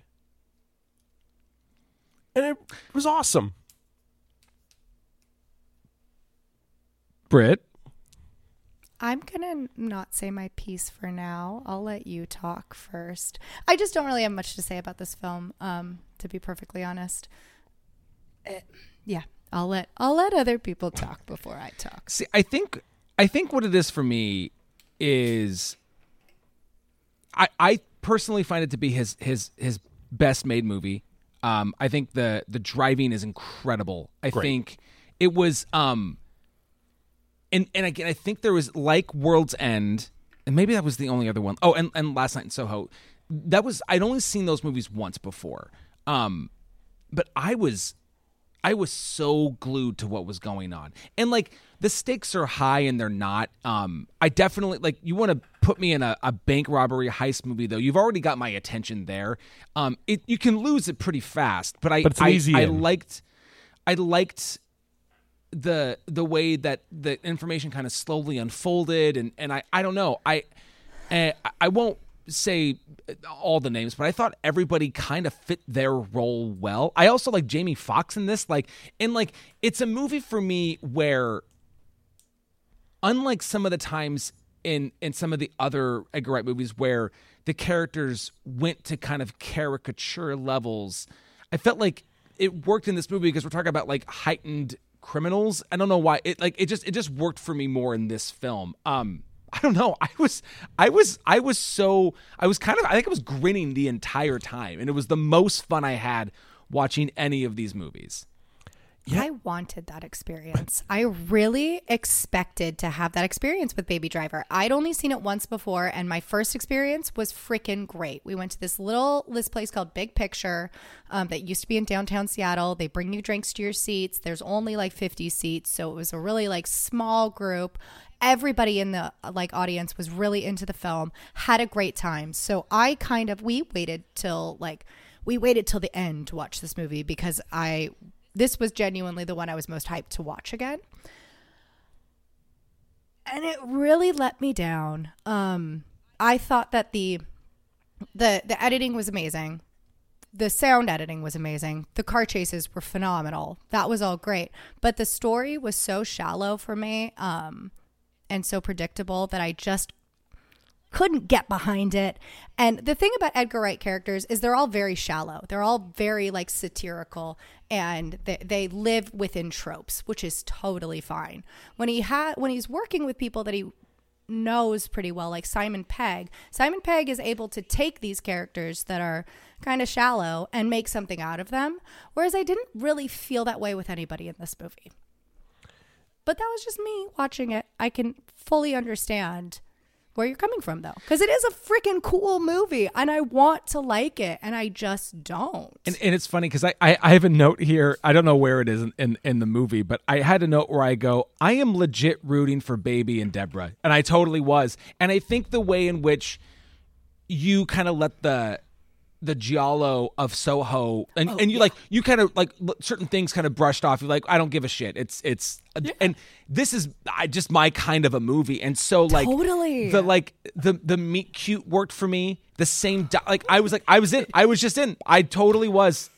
i get it yeah. i get it Well, I, I do- when after the heist when they go there, I love the diner scene, and that's the most I like Jamie Foxx's character because I I go in and out with him throughout, and I think that's where it's a little bit lower for me is him because I wanted to like him more, but the driving is just so great, and watching Edgar Wright talk about Super like cool framing like doing all and all like the shots they did and all the stunts they did is super cool. I wanted to like Baby and I want to like Baby as a lead character, but when we're introduced to him and he's like dancing down the street and then he fakes play a, trumpet, both I was just like, I don't like you. I think you are performative and obnoxious and I don't know how I'm going to feel the rest of the movie.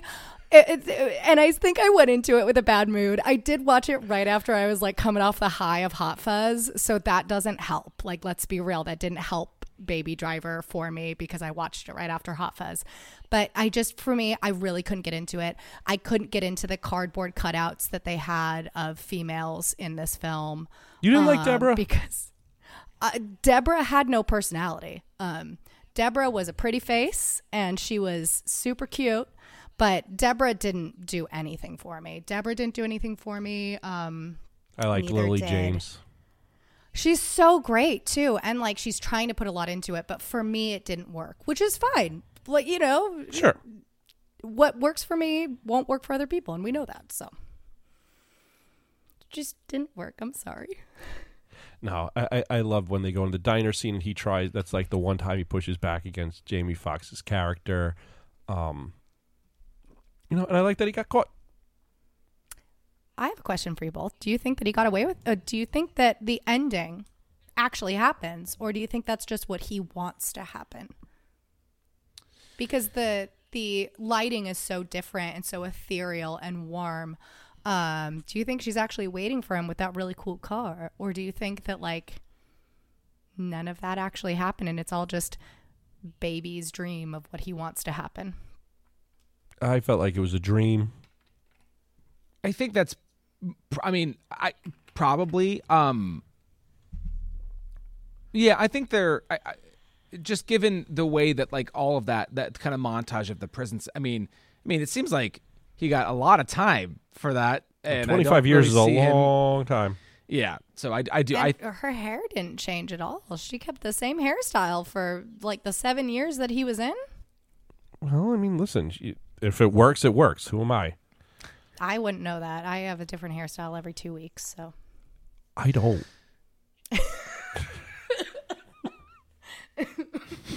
Sorry, audience. I am getting over a cold, so you might hear me wheezing in the background. uh, Yeah, I it I, this one is mo- I, I yeah I don't know. I just uh I really kind of dug it, really dug it. That's fair. Yeah, I, I, I, you know, every every new job, I was hoping Bernthal showed up because I love Bernthal. And when they, I s- did think it was Mm, sorry, you really clever when he mentioned like, "Ah, we'll never see each other again," and then you never see him. He's gone. It was such a bummer. It was great. oh, I also really did like the Mike Myers joke.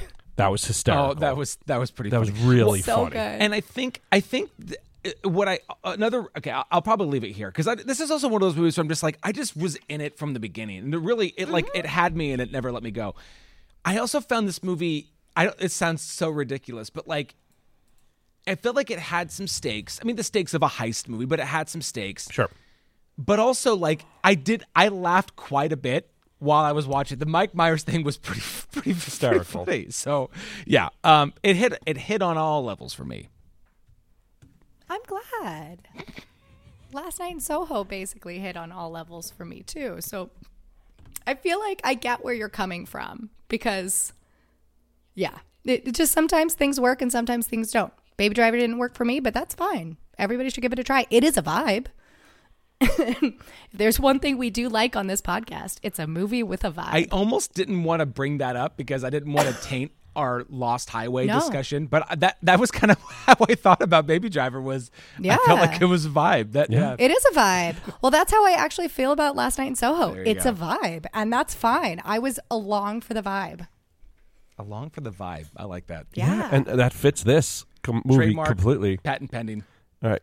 That's our new. Gotta make the do shirts. merch, and it just says "along for the vibe." It's just a picture of Jon Hamm at the diner. No, no, it has to be our queen. It has to be our queen from Lost Highway, Patricia Arquette. Well, she's on the front. Okay. Fine, we can have a tiny Jon Hamm like in the back. Come on. Him sitting at the diner. We'll put the tiny men on the back. We'll just do a bunch of like men vi- that are in the vibe movies, and then just Patricia Arquette looking over her shoulder. no, like I, I saw him wearing that jacket. I was like, I could pull off that jacket. And then Kristen snickered. and I was like, all right. Do you know what I definitely could not pull off though is his haircut. I don't know if it works. I don't like it. Neil Neil was I'm not into. Jon Hamm in Uh. this movie. He was like, "Why is he so greasy?" He was like, "I don't buy this. This is He's a cokehead finance guy. It's perfect. yeah." I don't know. I do like that the the heel face turn that he ends up being the bad guy. Like that was cool to me. I I was on board for that. He's apparently the Terminator because he just gets out of everything. It doesn't. You can shoot him. You can like drop him off the side of a a, a, high rise. Like A lot of cocaine thing. in like, there. It doesn't matter. He's like Gumby. Yeah. Can't touch him. Can't, Can't touch him. touch him. Oh, man. I was like, Deborah, you don't stand a chance against the Terminator. You're too fragile. You're made of cardboard. Come on. Lily Allen could stand up to anything. As we learned in the greatness of Iron Claw. But that is a whole different I haven't seen it yet. As You should. All right. I really love her in Cinderella. I have oh, not Oh, that seen that that. is her, isn't seen that. it? yeah, she's all right. lovely. She's genuinely s- just adorable. Great.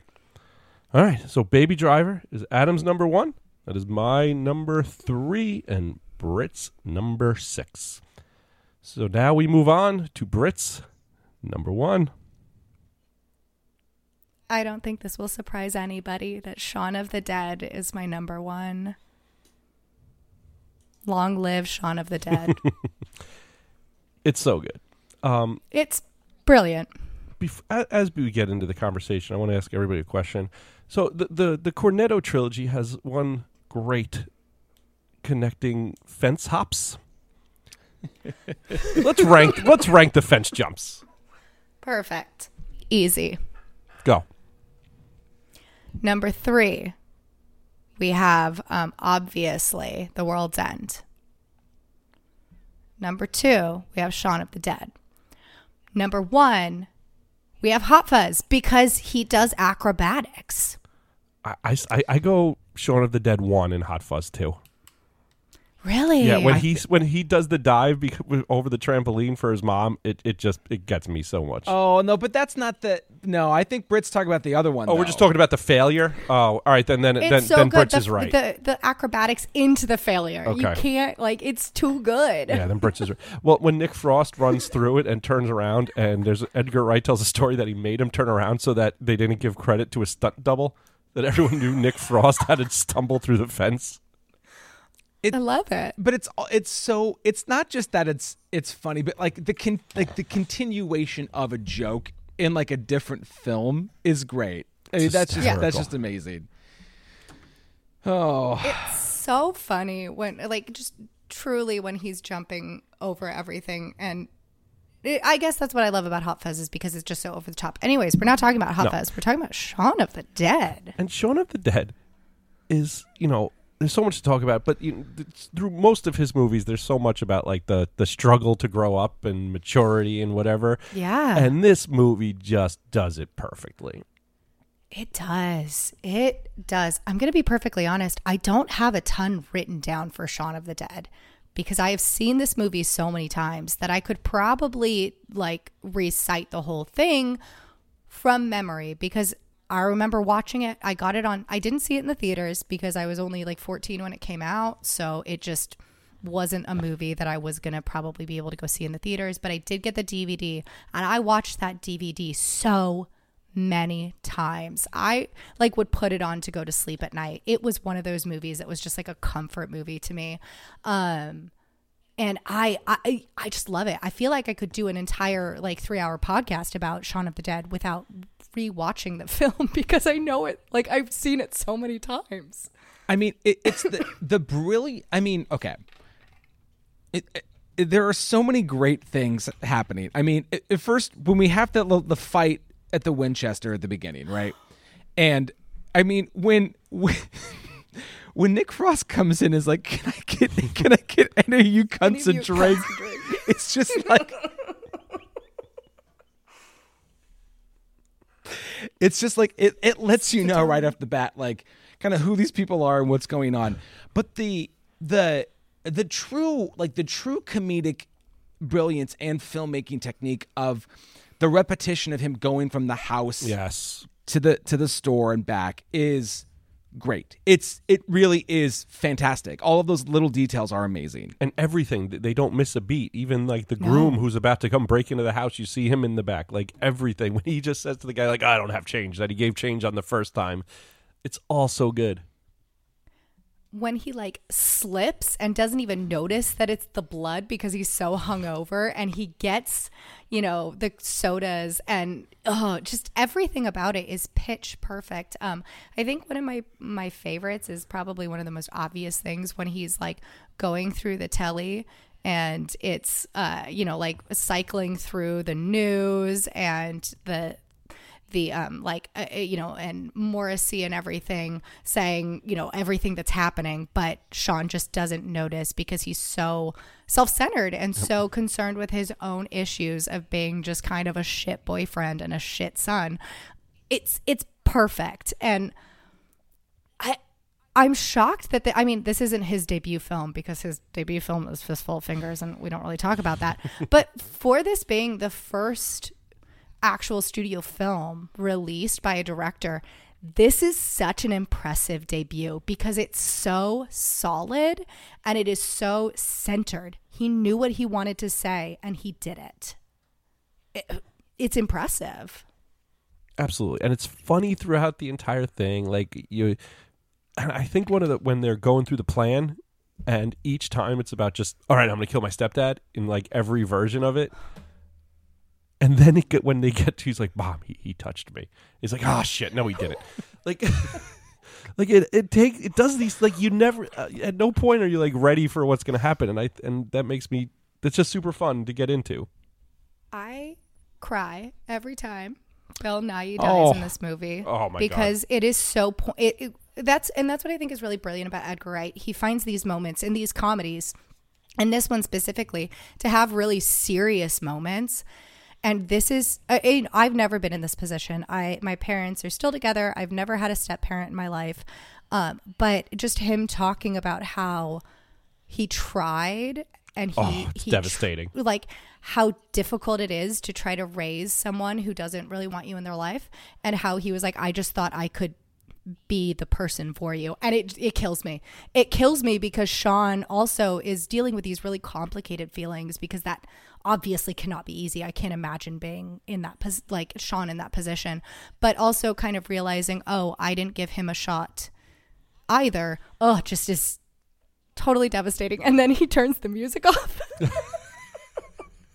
As the zombie it's incredible but I do cry I do cry every single time No, that that Which- that's a great moment. Well, and then And- and, then the other the other thing too, and I think like it's funny, and that's also why like doing this exercise and watching all of a, a, a filmmaker's movies, it, you know, in pretty close succession. I mean, we we should have known from the scene when they get into the Winchester and they are beating the zombie to Queen Amazing. that we should have known exactly what what Edgar Wright was all about with with the music and the editing and letting and letting the music dit- dictate when the cuts would happen. yes. Yes. It's so good. I will say that is one of my karaoke songs, and I have to think it's probably because of this movie. Do you hop it? Like, um, yeah, definitely. I do hop around a lot when I karaoke. I'm I'm pretty intense. I use a lot of my limbs. Um, just be warned if we ever do karaoke together, it gets really crazy. Uh, not really. I just dance around. But um, but no, it's true. Like that is the choreography that he has between the cuts and that song. I just that was missing in other things. Like that is the type of thing that is missing in World's End. Um, we get one scene that says, "Oh, show me the way to the next whiskey bar," Right. And we have that where they're kind of like traipsing through the town, but it's one moment and um, it doesn't ever come back. That we don't ever have anything else like it in the movie, so it feels really out of place. Whereas in this one, it makes sense. Well, then the other, I mean, I mean the other. I think, and I think I knew when I first saw this movie that it was going to be something I enjoyed when they are um when they're having the argument about what records to throw at the zombie that is slowly walking towards them. That's when I knew I was going to enjoy this movie. Adam, I have a question. Zombies are walking towards you. You have to throw some of your DVD or your your Blu-rays at them, your 4Ks. Oh my Which four ones are you my four Ks. I have to throw my four Ks. You have to Oh. throw your 4Ks. That's it. Oh, Wow. Okay. Um I I I could definitely part with um and you might wonder why I have this, but, but well whatever. Um I would definitely be okay with hucking my the Pirates of the Caribbean um collection. No. That is like oh, okay. The collection, absolutely. The Yeah. first movie is brilliant, Yeah. but the rest No, of them, no, can I know go. I, I know it's it was it's a set. Um fair. Okay, so it's like two, three, and four. It's not one. well, sure. I mean I could leave that one in there. Um No, the the it is the- like the- one of my tops. the second and third mummy movies um Oh, yeah, you could- definitely you could Yeah, launch definitely those. For sure. gonna be hucking those The Uh, zombies you might gotta make say fun that of you first for one. that. King, Kingdom of the Crystal Skull is gonna get hucked. yes, definitely. Um, that's ob- that's obviously another part of a set too. I don't know if there are any like single movies, but I do have like collections on 4K. But like, I think I could probably live without the shit movie of this of this set. Okay. What if, what if like Melissa and you were throwing one, and she, what one would you be like? Please don't throw that, Melissa. Please don't throw that movie. Ooh. Um. Oh wow. I mean, i- if she picked anything off of the top two shelves, I'd be I'd be I'd be fairly devastated. Like, if she uh This is amazing. Like on like honestly like if she took the remember when we did drive and i showed you my really cool version Yeah, of yeah. drive if she took took drive off and hugged it i'd be like bitch what are you doing You're like, no, no, no, no, no, no, no. and then she'd go she actually what she would do just to piss me off is she'd pick all of the thickest box sets i have and just start there be like Thanks. I mean, that's fair That's because great." you have a lot of ammo. Right. Like I don't Speed, fault speed. this. it's a good, it's a good way to do it. So um, Adam's anxious now.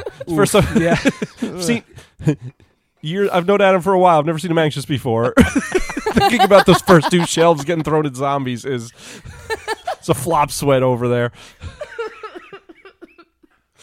He's like, no, no, no, no, no, no. He's like, nothing from like, Criterion. He's like, None of them will be thrown. I have 4,000 films. I don't have to throw any of those two, the top two. he's like, no, I have five doubles. That's- he goes, if we can't take the zombies out with those say, like, five, listen, I've got dollar store horror. We can start chucking. Okay. don't you dare throw Prevenge. Prevenge it's is the so first good. No. Crystal Skull Prevenge. Okay, late breaking news. Late breaking news. I'm switching Scott Pilgrim and Shaun of the Dead. Shaun of the Dead is now two, and Scott Oh, Pilgrim shit. is going down to three. I'm changing as we're going. That's okay. Shaun of the Dead is really good. I can understand that. I will say, with my top three, it was difficult because I love all three of the top films. And the reason that Shaun of the Dead and Hot Fuzz are at the top is because I, I genuinely think they're better. Um, but also, I have a lot to say about Scott Pilgrim, so I guess I can't probably talk about that yet. But the thing about Edgar Wright movies, and I did want to bring this up earlier, like one through six, they're solid. Like, even if we have ranked them as like, ah, they're not so great to great, they are still solid. Very films. watchable. Like, they're very, he's, Edgar Wright is a very consistent director. And that's super cool to me. That if I were to watch Baby Driver again, let's say my number six, I might not be like it's not the first thing I'd choose, but I wouldn't be upset about it, right? I wouldn't just sit there going, "Ah, damn it, I have to watch this film again." I'd sit back and go, "I didn't enjoy this. Maybe I'll enjoy it this time." Right. And get a kick out of all of those really cool like car slides that they do throughout. Like that opening, that's so killer, right? Right, yeah. Where he like they do the practical uh all of the practical stuff with the car. Amazing. Well, and the other thing about him too, he doesn't have a movie that goes over two hours, Yeah. which is also. I mean, I have no Very problem friendly. With a long, no problem with a long movie, but like These don't need to be long though. No, they don't. They don't. And I, that's the thing is, like, I don't like. Sure, if you want to get really nitpicky, I'm sure you could trim shit out of all these. But like, they're pretty because they. And again, I'm not. I don't want this to sound like a knock, but because these movies are very bit heavy, there's not a whole lot to trim. I mean, yeah, you could maybe cut a joke or a, a or like a, a set piece, but like really, there's not a whole lot to get out. There's not a whole lot to just like. There's no. There's no. There's not a lot of air that needs to be taken out. Right. And that's very cool. Yeah, and it's whether you know what kind of connects more, but they they all move. They're all fun. Like the worst one is fun, Yeah. and like you know, like anything pops up, I'm happy to watch it, and that's you know. Other than Fistful of Fingers. I no, I'm talking about the top movie six. Yeah, never when we after Never we again. all went through fistful of fingers, I said like, all right, here now now the real rankings come. Great. Yeah. Perfect. That one just, I almost was like, do we really have to include it? Can we just pretend it doesn't exist? I mean, that's where we're gonna do the rest of our lives. So, Right. I think So- Edgar Wright does that. a hundred Yeah, percent. I think so too. He's like, no, guys, I never made a movie before Shaun of the Dead. I don't know what you're talking about. Well, you definitely referenced that variety interview he did, and that is the one movie that he did not talk about. Didn't touch it. Didn't he talked about every other movie do and he's highlighting stuff and he's having like biggest smile on his face. You could tell he's having a blast going through it. Didn't even didn't even pass his mind. I will say, um, I came across, well, I didn't come across it. My husband came across this really fun, like, blog um, from Shaun of the Dead. Uh, and it was a person who was an extra on Shaun of the Dead and just wrote about their experience and how incredible the experience was on Shaun of the Dead. How it, was really cute because he was like, oh, you, you know, there were a couple people that came on. Um, and talked about how like two people came in and said like oh we were extras on uh on 28 days later and they got special contacts. And the special contacts meant that they were like featured zombies. And like everybody was trying to act really hard to become a featured zombie. Um and he just talked about how like great it was working on the movie and how he was asked back by Edgar Wright to do some additional shots um but he was talking about how Edgar Wright was in every shot. He was a part of every scene. He was the one that was getting people hyped up as extras to be zombies. And like when um when the guy gets pulled apart, he was in the horde of people like helping like make sure they pulled him apart the right way and he was like the one who was holding the camera for all of the close-ups and it was so I'll I'll send it to both of you because it was such a cool thing to read Uh, because I feel like he still is that way. Like, yes, he's a big director now, but he seems very very concerned with the people on his projects and it was it was just like really really genuine and lovely to read about this this zombie extra who just really wanted to be a featured zombie and get special contacts and did it. Well, and, it was awesome. and so so I, I I ch- I checked this out before we recorded, and so this so the Edgar Wright ranking is the is the twelfth ranking episode that that 1001 is done. Wow. Um now, now some of these aren't full director rankings. So we did we did Spielberg in the 2000s. We did like a top 5 Ridley, we did Pixar and we ranked the 2021 best picture nominees. But in terms of full director filmographies or at least they were full when we recorded them, we did Fincher, Christopher Nolan, um Alejandro G- Gonzalez Iñárritu, Sam Mendes, Sofia Coppola, and then obviously we did David Lynch and um and Bong Joon Ho. Edgar Wright is definitely the youngest of them. And Yeah. there's something kind of cool to see, like, you know, where his career's going to go. Like, he hasn't gone full, like, traditional horror, you know? Like, he, I, I mean, he's definitely Sure. been influenced by them, but, like, I'm just curious to see what other what other genres he's gonna kind of let him like you know um, push him forward because he definitely he definitely is influenced by genre and i Oh, yeah. think Oh, it'll be cool to see him like yeah what he does in the years to come And I do think he's best when he is making commentary on a genre, right? Like his, like uh, Hot Fuzz and Scott Pilgrim and, um, and Shaun of the Dead. It, it is kind of a commentary on the the genres that he's inspired by. And it's so very obvious that he respects those genres so much. And I think that's really cool to see him take those and make these satirical, funny movies while still being respectful. It, they're not mean. Whereas I feel like a lot of comedy Absolutely. is mean, you know? And I think that's one of the really beautiful things about Edgar Wright is he has so much respect for the films that he is is paying homage to and he is actually paying homage he's not ripping them off he's taking the ideas that they had and creating something really new and exciting out of them um, and I think I'd really, I really hope he goes back to something like that because I feel like with the last couple films he's done, which is fine, he's decided to do kind of more straight stories, which is great. Um, but they aren't my favorite. I'd like to see him try to do something a little bit closer to home. Yeah. Next. Very curious to see where he goes next. All right. So Shaun of the Dead. So Adam switched it. So Adam and I had it at two. Britt had it at one. I did. It's wonderful. And then my number one, the last movie we're talking about, and the reason I picked this, pretty much, um, and um, I picked it for this, and I almost didn't rank it at number one because of how good Shaun of the Dead is. Um, is Scott Pilgrim Fair. versus the World. I I'm so happy it's your number one. I love this movie so much. I've watched it so many times. I I watch things a lot. This probably this is up there with the amount of times I've watched it. I love the cast. I love everything about it. I, there's not a second of this movie I am not fully invested in and if it's on, I'm going to watch it from wherever it is and I'm going to love every second of it. Uh, it just all works for me. I think it's funny, it's clever. I don't really play video games, but I love the video game aspect of it because it reminds me of video games when I played video games.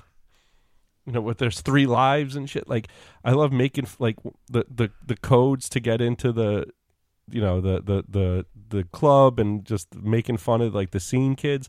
God, it's all so much fun. I feel like this movie was made for me, to be perfectly honest, because do I love video games? Yes. Do I love anime? Yes. So this film was like basically made for me. I also really, I really love the Scott Pilgrim um, graphic novels. They're fantastic. Have you had a chance to read them, Joey? I have not. I own them. I'll send them to you. I have them digitally. I'll give Oh, them very to you. cool. We can cut that so that you don't have to so we don't have to say I'm sharing media. They're really good. You should read them. I'll I'll send them to you because one of the hearts of this movie is that Edgar Wright does take that like comic book aspect and put it into It's so cool the way that's done. It's so stylized in a way that like I don't so think anybody else does it does this movie this way, and I I Well- love that so much. the last time when I was watching this, I watched this on um, the 31st. I watched it on New Year's Eve. And I was wondering, like, do we think that Spider Verse would exist without a film like this? Because I don't know any other movies that take. Um, take like comic book lingo and put it into a film so uh, as well as this one does like this was the first one that i know of that does it successfully and i haven't seen it done as successfully after until spider-verse Yeah, no, I think that's a great point. I agree.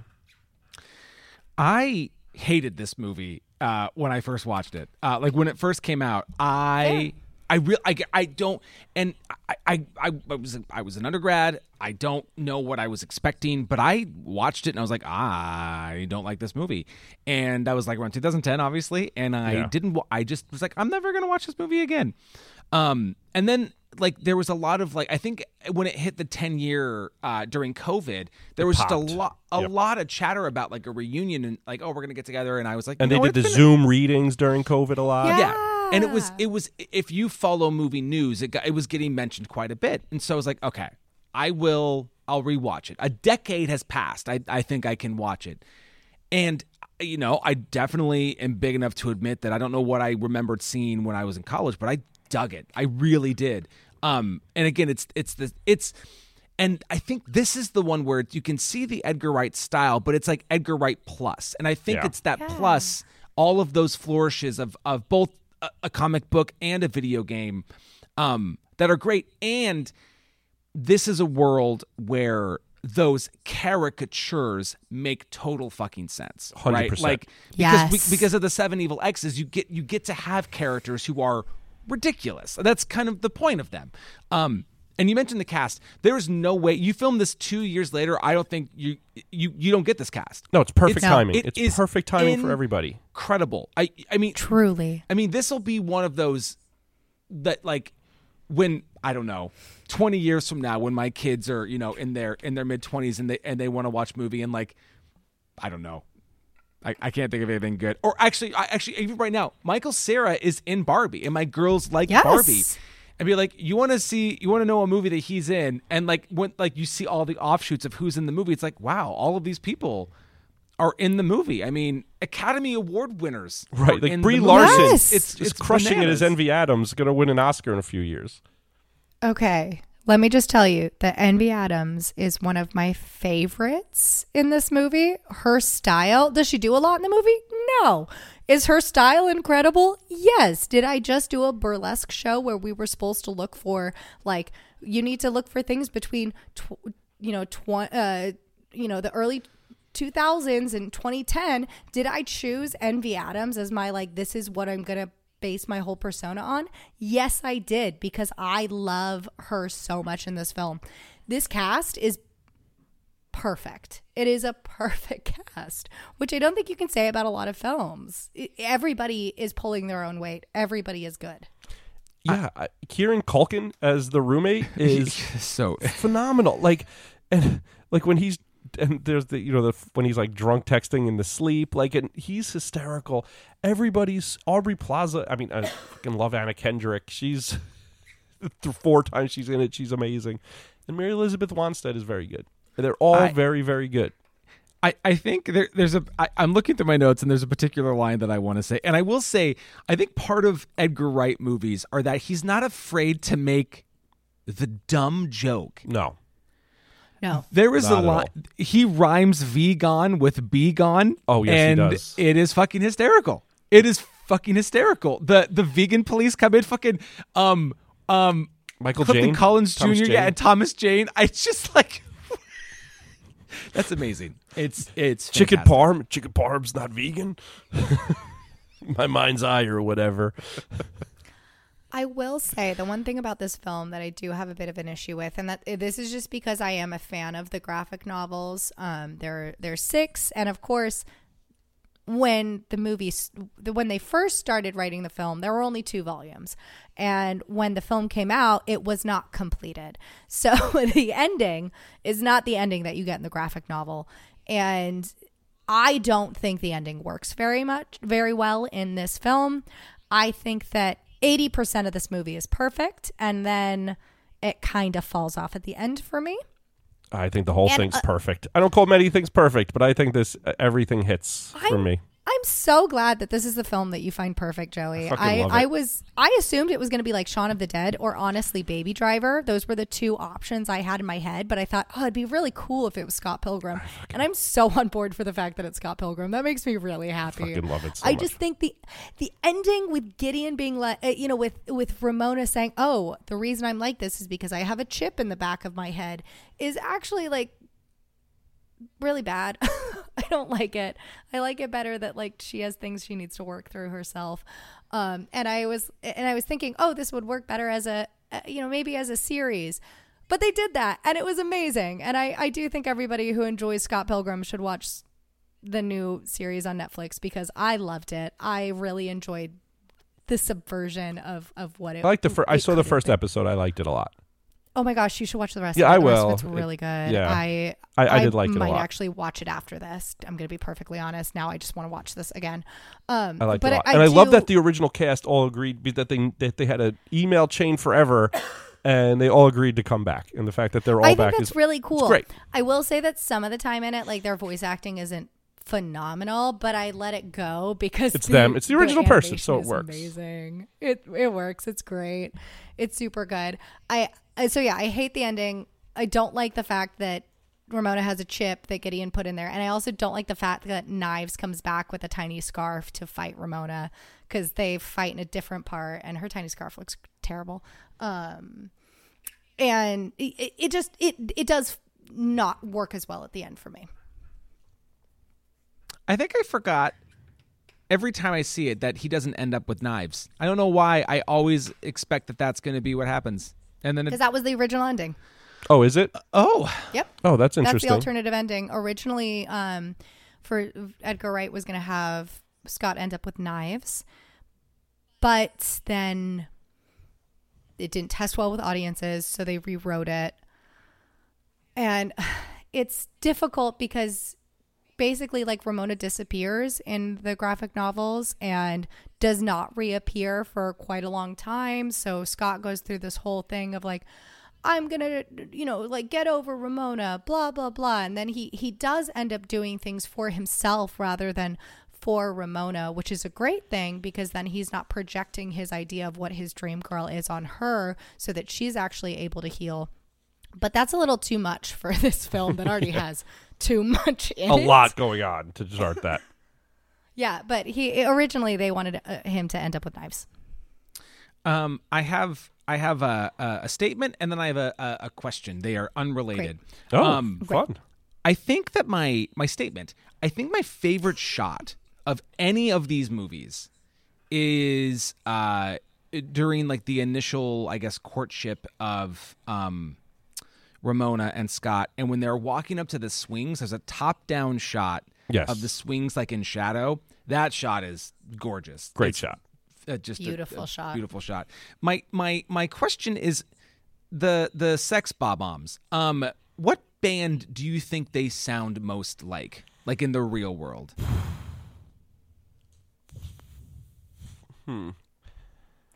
They kind of remind me of the White Stripes. Okay, certain- that's. Oh, yeah. m- I, went to Black Keys with that sort of like Oh. That's what I was thinking. That like Black distortion.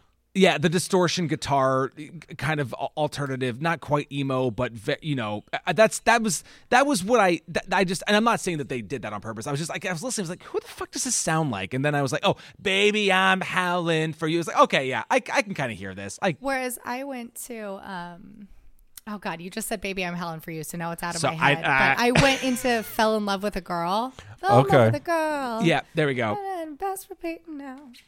In love with the world. we both picked bands that have colors in them so you mm-hmm. That know, works. th- you know, yeah. there it is Though I freaking love the Black Keys. I mean, I love the White Stripes too. Don't get me wrong, but the Black Keys to this day, I will put them on all the time. They're so so good. there you go I love the fact that Michael Cera is so good at bass that he had, had to, to dumb it down. down. His he had to dumb it down. They're like, you can't be good. You have to just kind of be bad. But he was great. Like he's I okay. Going into this, I I was not a big Michael Cera fan. I mean, I Oh, just okay. I didn't think he was a good choice for Scott Pilgrim. I I really didn't want to see him in this role, and he's not similar to the Scott Pilgrim in the graphic novel, and I think he does a really good job.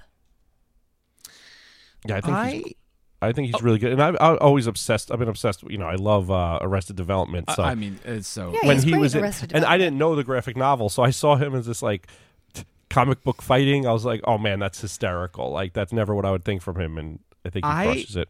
I don't know how else to to say what I'm going to say. I agree. I think actually I really like Michael Cera in in this. He looks like a terrible kisser. Um, Yes. Oh, yes, he 100%. does. looks really Absolutely. really bad. And and like I'm and not that anything should change, but I'm like he is in a cast with some objectively beautiful women, and he, it the the kissing just looked awkward, and it, maybe that's I part of loved the that character. it was awkward. but it just was like, I loved it. I know. Ah. That's amazing. oh god. And everyone around him is just perfect looking. Listen, I like I pull I make I Like- make the really weird comments, but I I needed No, to No, say it's it. a good I- comment because I no, agree. because he does. Like Todd should have been like, "Hey, bro, maybe you learned how to kiss," and, and just Ramona kind of like sort of nod. So I do think that with this film, with the evil exes, because there's seven of them, it almost takes up too much time. Um, it, it, it because the film is not a super long film. You know, it's it's under two hours. It is. They almost pack too much into one film, which is why it isn't higher on my list because we don't really have the opportunity to grow with anybody. So I and I think that's why at the end you think he should end up with knives because we haven't really had an opportunity to get to know Ramona or to get to know or to get to know her past her being a, a manic pixie dream girl because that's what she is. Let's be real. And that's a little disappointing in the film. Um because there's a lot more to the story than that. And it, it's funny because in the graphic novels, the seven evil exes kind of do take a back seat. Like, Oh, you, interesting. you get whole arcs that don't include him. Ramona and Scott like move in together. He gets a job. He has family. You get all of Kim's backstory. There's so much more that could be told. But obviously, the most appealing and most exciting thing are the fights with the evil exes. I'm so sorry. Uh, being sick sucks. Um, so I just I feel like the movie is so successful in so many ways, but it does cram too much into its short runtime. I, I, I agree with that. I think, uh, in particular, I thought the the battle with the twins was a moment that felt like I we didn't really uh, get their That's the backstory. of, entire book. it- yeah, it was it was it, that that that moment in particular felt a bit shortchanged. Um, yep. that was very rushed. yeah, That was just for the I mean, I. I did enjoy rock versus electronica. Like that was cool. yeah, it was awesome. yes, yes. the, the visuals of it were amazing, which is why I love it. The visuals that are scene, yeah. But you know and i i always i always don't want to say like oh it should have been a series because i have had other graphic novels that i love turned into series and they were terrible. Uh, i did not i love preacher by garth ennis. It's an incredible series.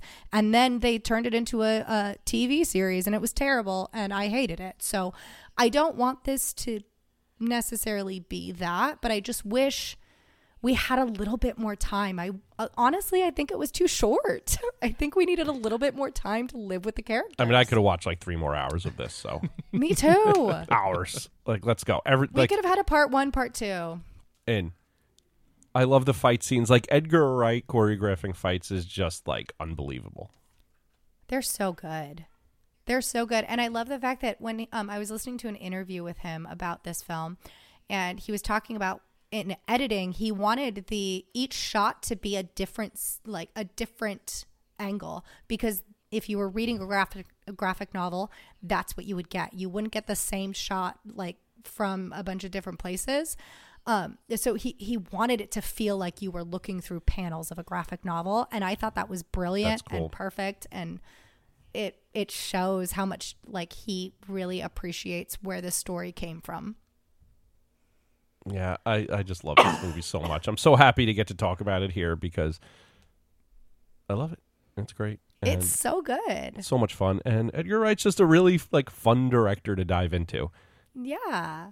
not too much work, totally but you have a blast doing it, and then you when you start kind of paying attention, there's a lot there. It really is. Yeah, I agree. I agree. So Scott Pilgrim, he was my number one. He was Adam's number two, but he became Adam's number three, and he is also Britt's number three. Do we want to go through our lists quick? Sure. Adam, you're switched like three times, so maybe you go first. It sure did. I will. I will definitely. Uh, I will go. I, I will go first and uh, and clarify f- for real what The- my lock down Wright your list. ranking I is. really am excited to hear. Uh, number seven, uh, Fistful of Fingers. Number six, Last Night in Soho. Number five, The World's End. Number four, Hot Fuzz. Number three, Scott Pilgrim versus the World. Number two, Shaun of the Dead. And number one, Baby Driver. Beautiful. Britt? M- my list at number seven, we have Fistful of Fingers. Number six, we have Baby Driver. Number five, we have The World's End. At number four, we have Last Night in Soho. Number three, we have Scott Pilgrim versus the World. Number two, we have Hot Fuzz. And at number one, we have Shaun of the Dead. Beautiful. All right, my list. Number seven, Fistful of Fingers. Number six, World's End. Number five, Last Night in Soho. Number four, Hot Fuzz. Number three, Baby Driver. Number two, Shaun of the Dead. Number one, The Perfect, Scott Pilgrim versus the World.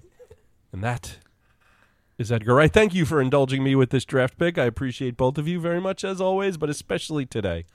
Well, this was so fun. well, I, I, I, I did the math, and I, I, w- do you mind if I give the the Please be- definitive? Please. please because i've been working on a math problem over here while we're doing it and so a I'm- thousand and one. I there's a there's a concession that was made, but I think it, I think it'll be a fair concession when you hear it. So here is the definitive Edgar Wright rankings. Number seven, no surprise, a fistful of fingers. Number six, The World's End. Number five, Last Night in Soho. Now, three and four had the same average, but because one movie's uh, uh, responses were closer together, well, not higher, us closer synced. So Okay. uh, number four is Baby Driver. Number three, Hot Fuzz. Number two, Scott Pilgrim versus the World. And number one, Shaun of the Dead. That I accept. yeah i think that's a pretty great rankings Yeah. it makes I, it it makes sense that Shaun of the Dead and Hot Fuzz are up there. I mean, those Yeah. really did just like 100% 100% Yeah. so many people try to make those movies over again and do not succeed. this is I'm okay. I I knew I wasn't going to remember this, and then you said that, and it makes sense. Do you know who I thought of in a similar but very different way because of of heavily style, heavily edited, but also British was Guy Ritchie. Um, Oh oh yeah. interesting but I realized that uh, obviously tones and, and and and and what they're going for are totally different.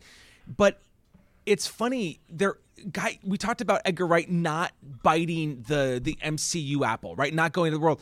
Guy Ritchie has made a, like a couple of Disney films. he made like, Aladdin. He did Aladdin. Um, Yeah. I know Oh. he's trying to go back and forth and do, but like, I I just thought you know Edgar Wright is, if nothing else, consistent and sticks to the kind of movie making that he wants to make. Yep. yes he does I respect that. Um. Well, there you go. There you go. Those those are our our our our individual rankings, our group ranking. Um. So thank you, thank you for listening. We'd love to know what you think, what your favorite Edgar Wright movies are. So find us in all the places where you can: Twitter, X, whatever the fuck it's called, um, Instagram, all those places. Um. I do want to shout out. I did. I, I had some time today. Oh, we have a Letterboxd account now. I granted if you look at the profile, I just use it as my personal letterbox for movies that I watch. But all of our our lists related to the show have been updated. So um, all of our episode lists with whether Oh, whether it whether it's in or Oh, that's not. awesome. Our director rankings are updated. Um, we actually have a whole we have lists for movies that we've recommended.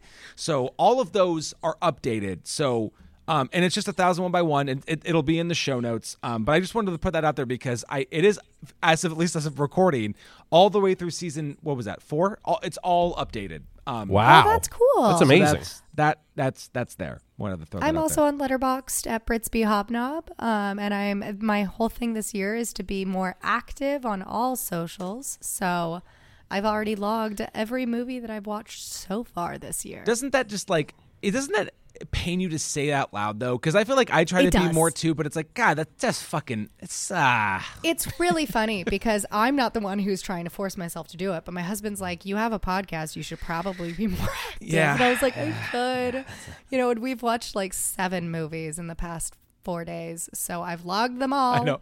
I think I've logged ten because I'm on break. I'm like, fucking. I'm just going. Hell yeah! Load up. You might as well. That's great. Yeah. Um, and then uh, I, I, Britt, would you like to tell us what our first full length episode on just one movie is going to be about? Yes, I would like to invite everybody to this spiritual experience that will be James Cameron's Aliens. Um, it is the first sequel we're doing on 1001, as far as I know. It is a movie I'm genuinely super excited to talk to both of you about. Um, I've said this before, but I watched it on the big screen for the first time, and it was an amazing experience. So I can't wait to rewatch it again on my not as big screen in my house. Um, still fine size TV, but not quite a, a movie theater. And yeah, that's what we're going to be uh, talking about next week. Are either of you planning on watching other alien movies prior to the episode? Yes, I am. It is my goal to to watch them all, and and uh, Including like Prometheus? I love Prometheus. Yes, Really? Yeah. I- Do you? I have a do. funny. Oh. I have a funny theater going Prometheus story that I will tell on the episode. I can't wait to hear it. Yeah, I'll definitely Uh, do all the Alien movies and hopefully get into the Prometheus world. But the Alien movies will be done. Yeah, yeah, for I sure, can't. for sure. I, I'm definitely going to do Aliens. I can't promise I'll do Prometheus because uh, there are just other movies I'd rather watch. That's fair. There you go. There you go. Well, anyways, uh, that is it for Edgar Wright. Um, but until our next episode, I am Adam, I'm Britt. And I am Joey. Seriously. and we will see you for Alien.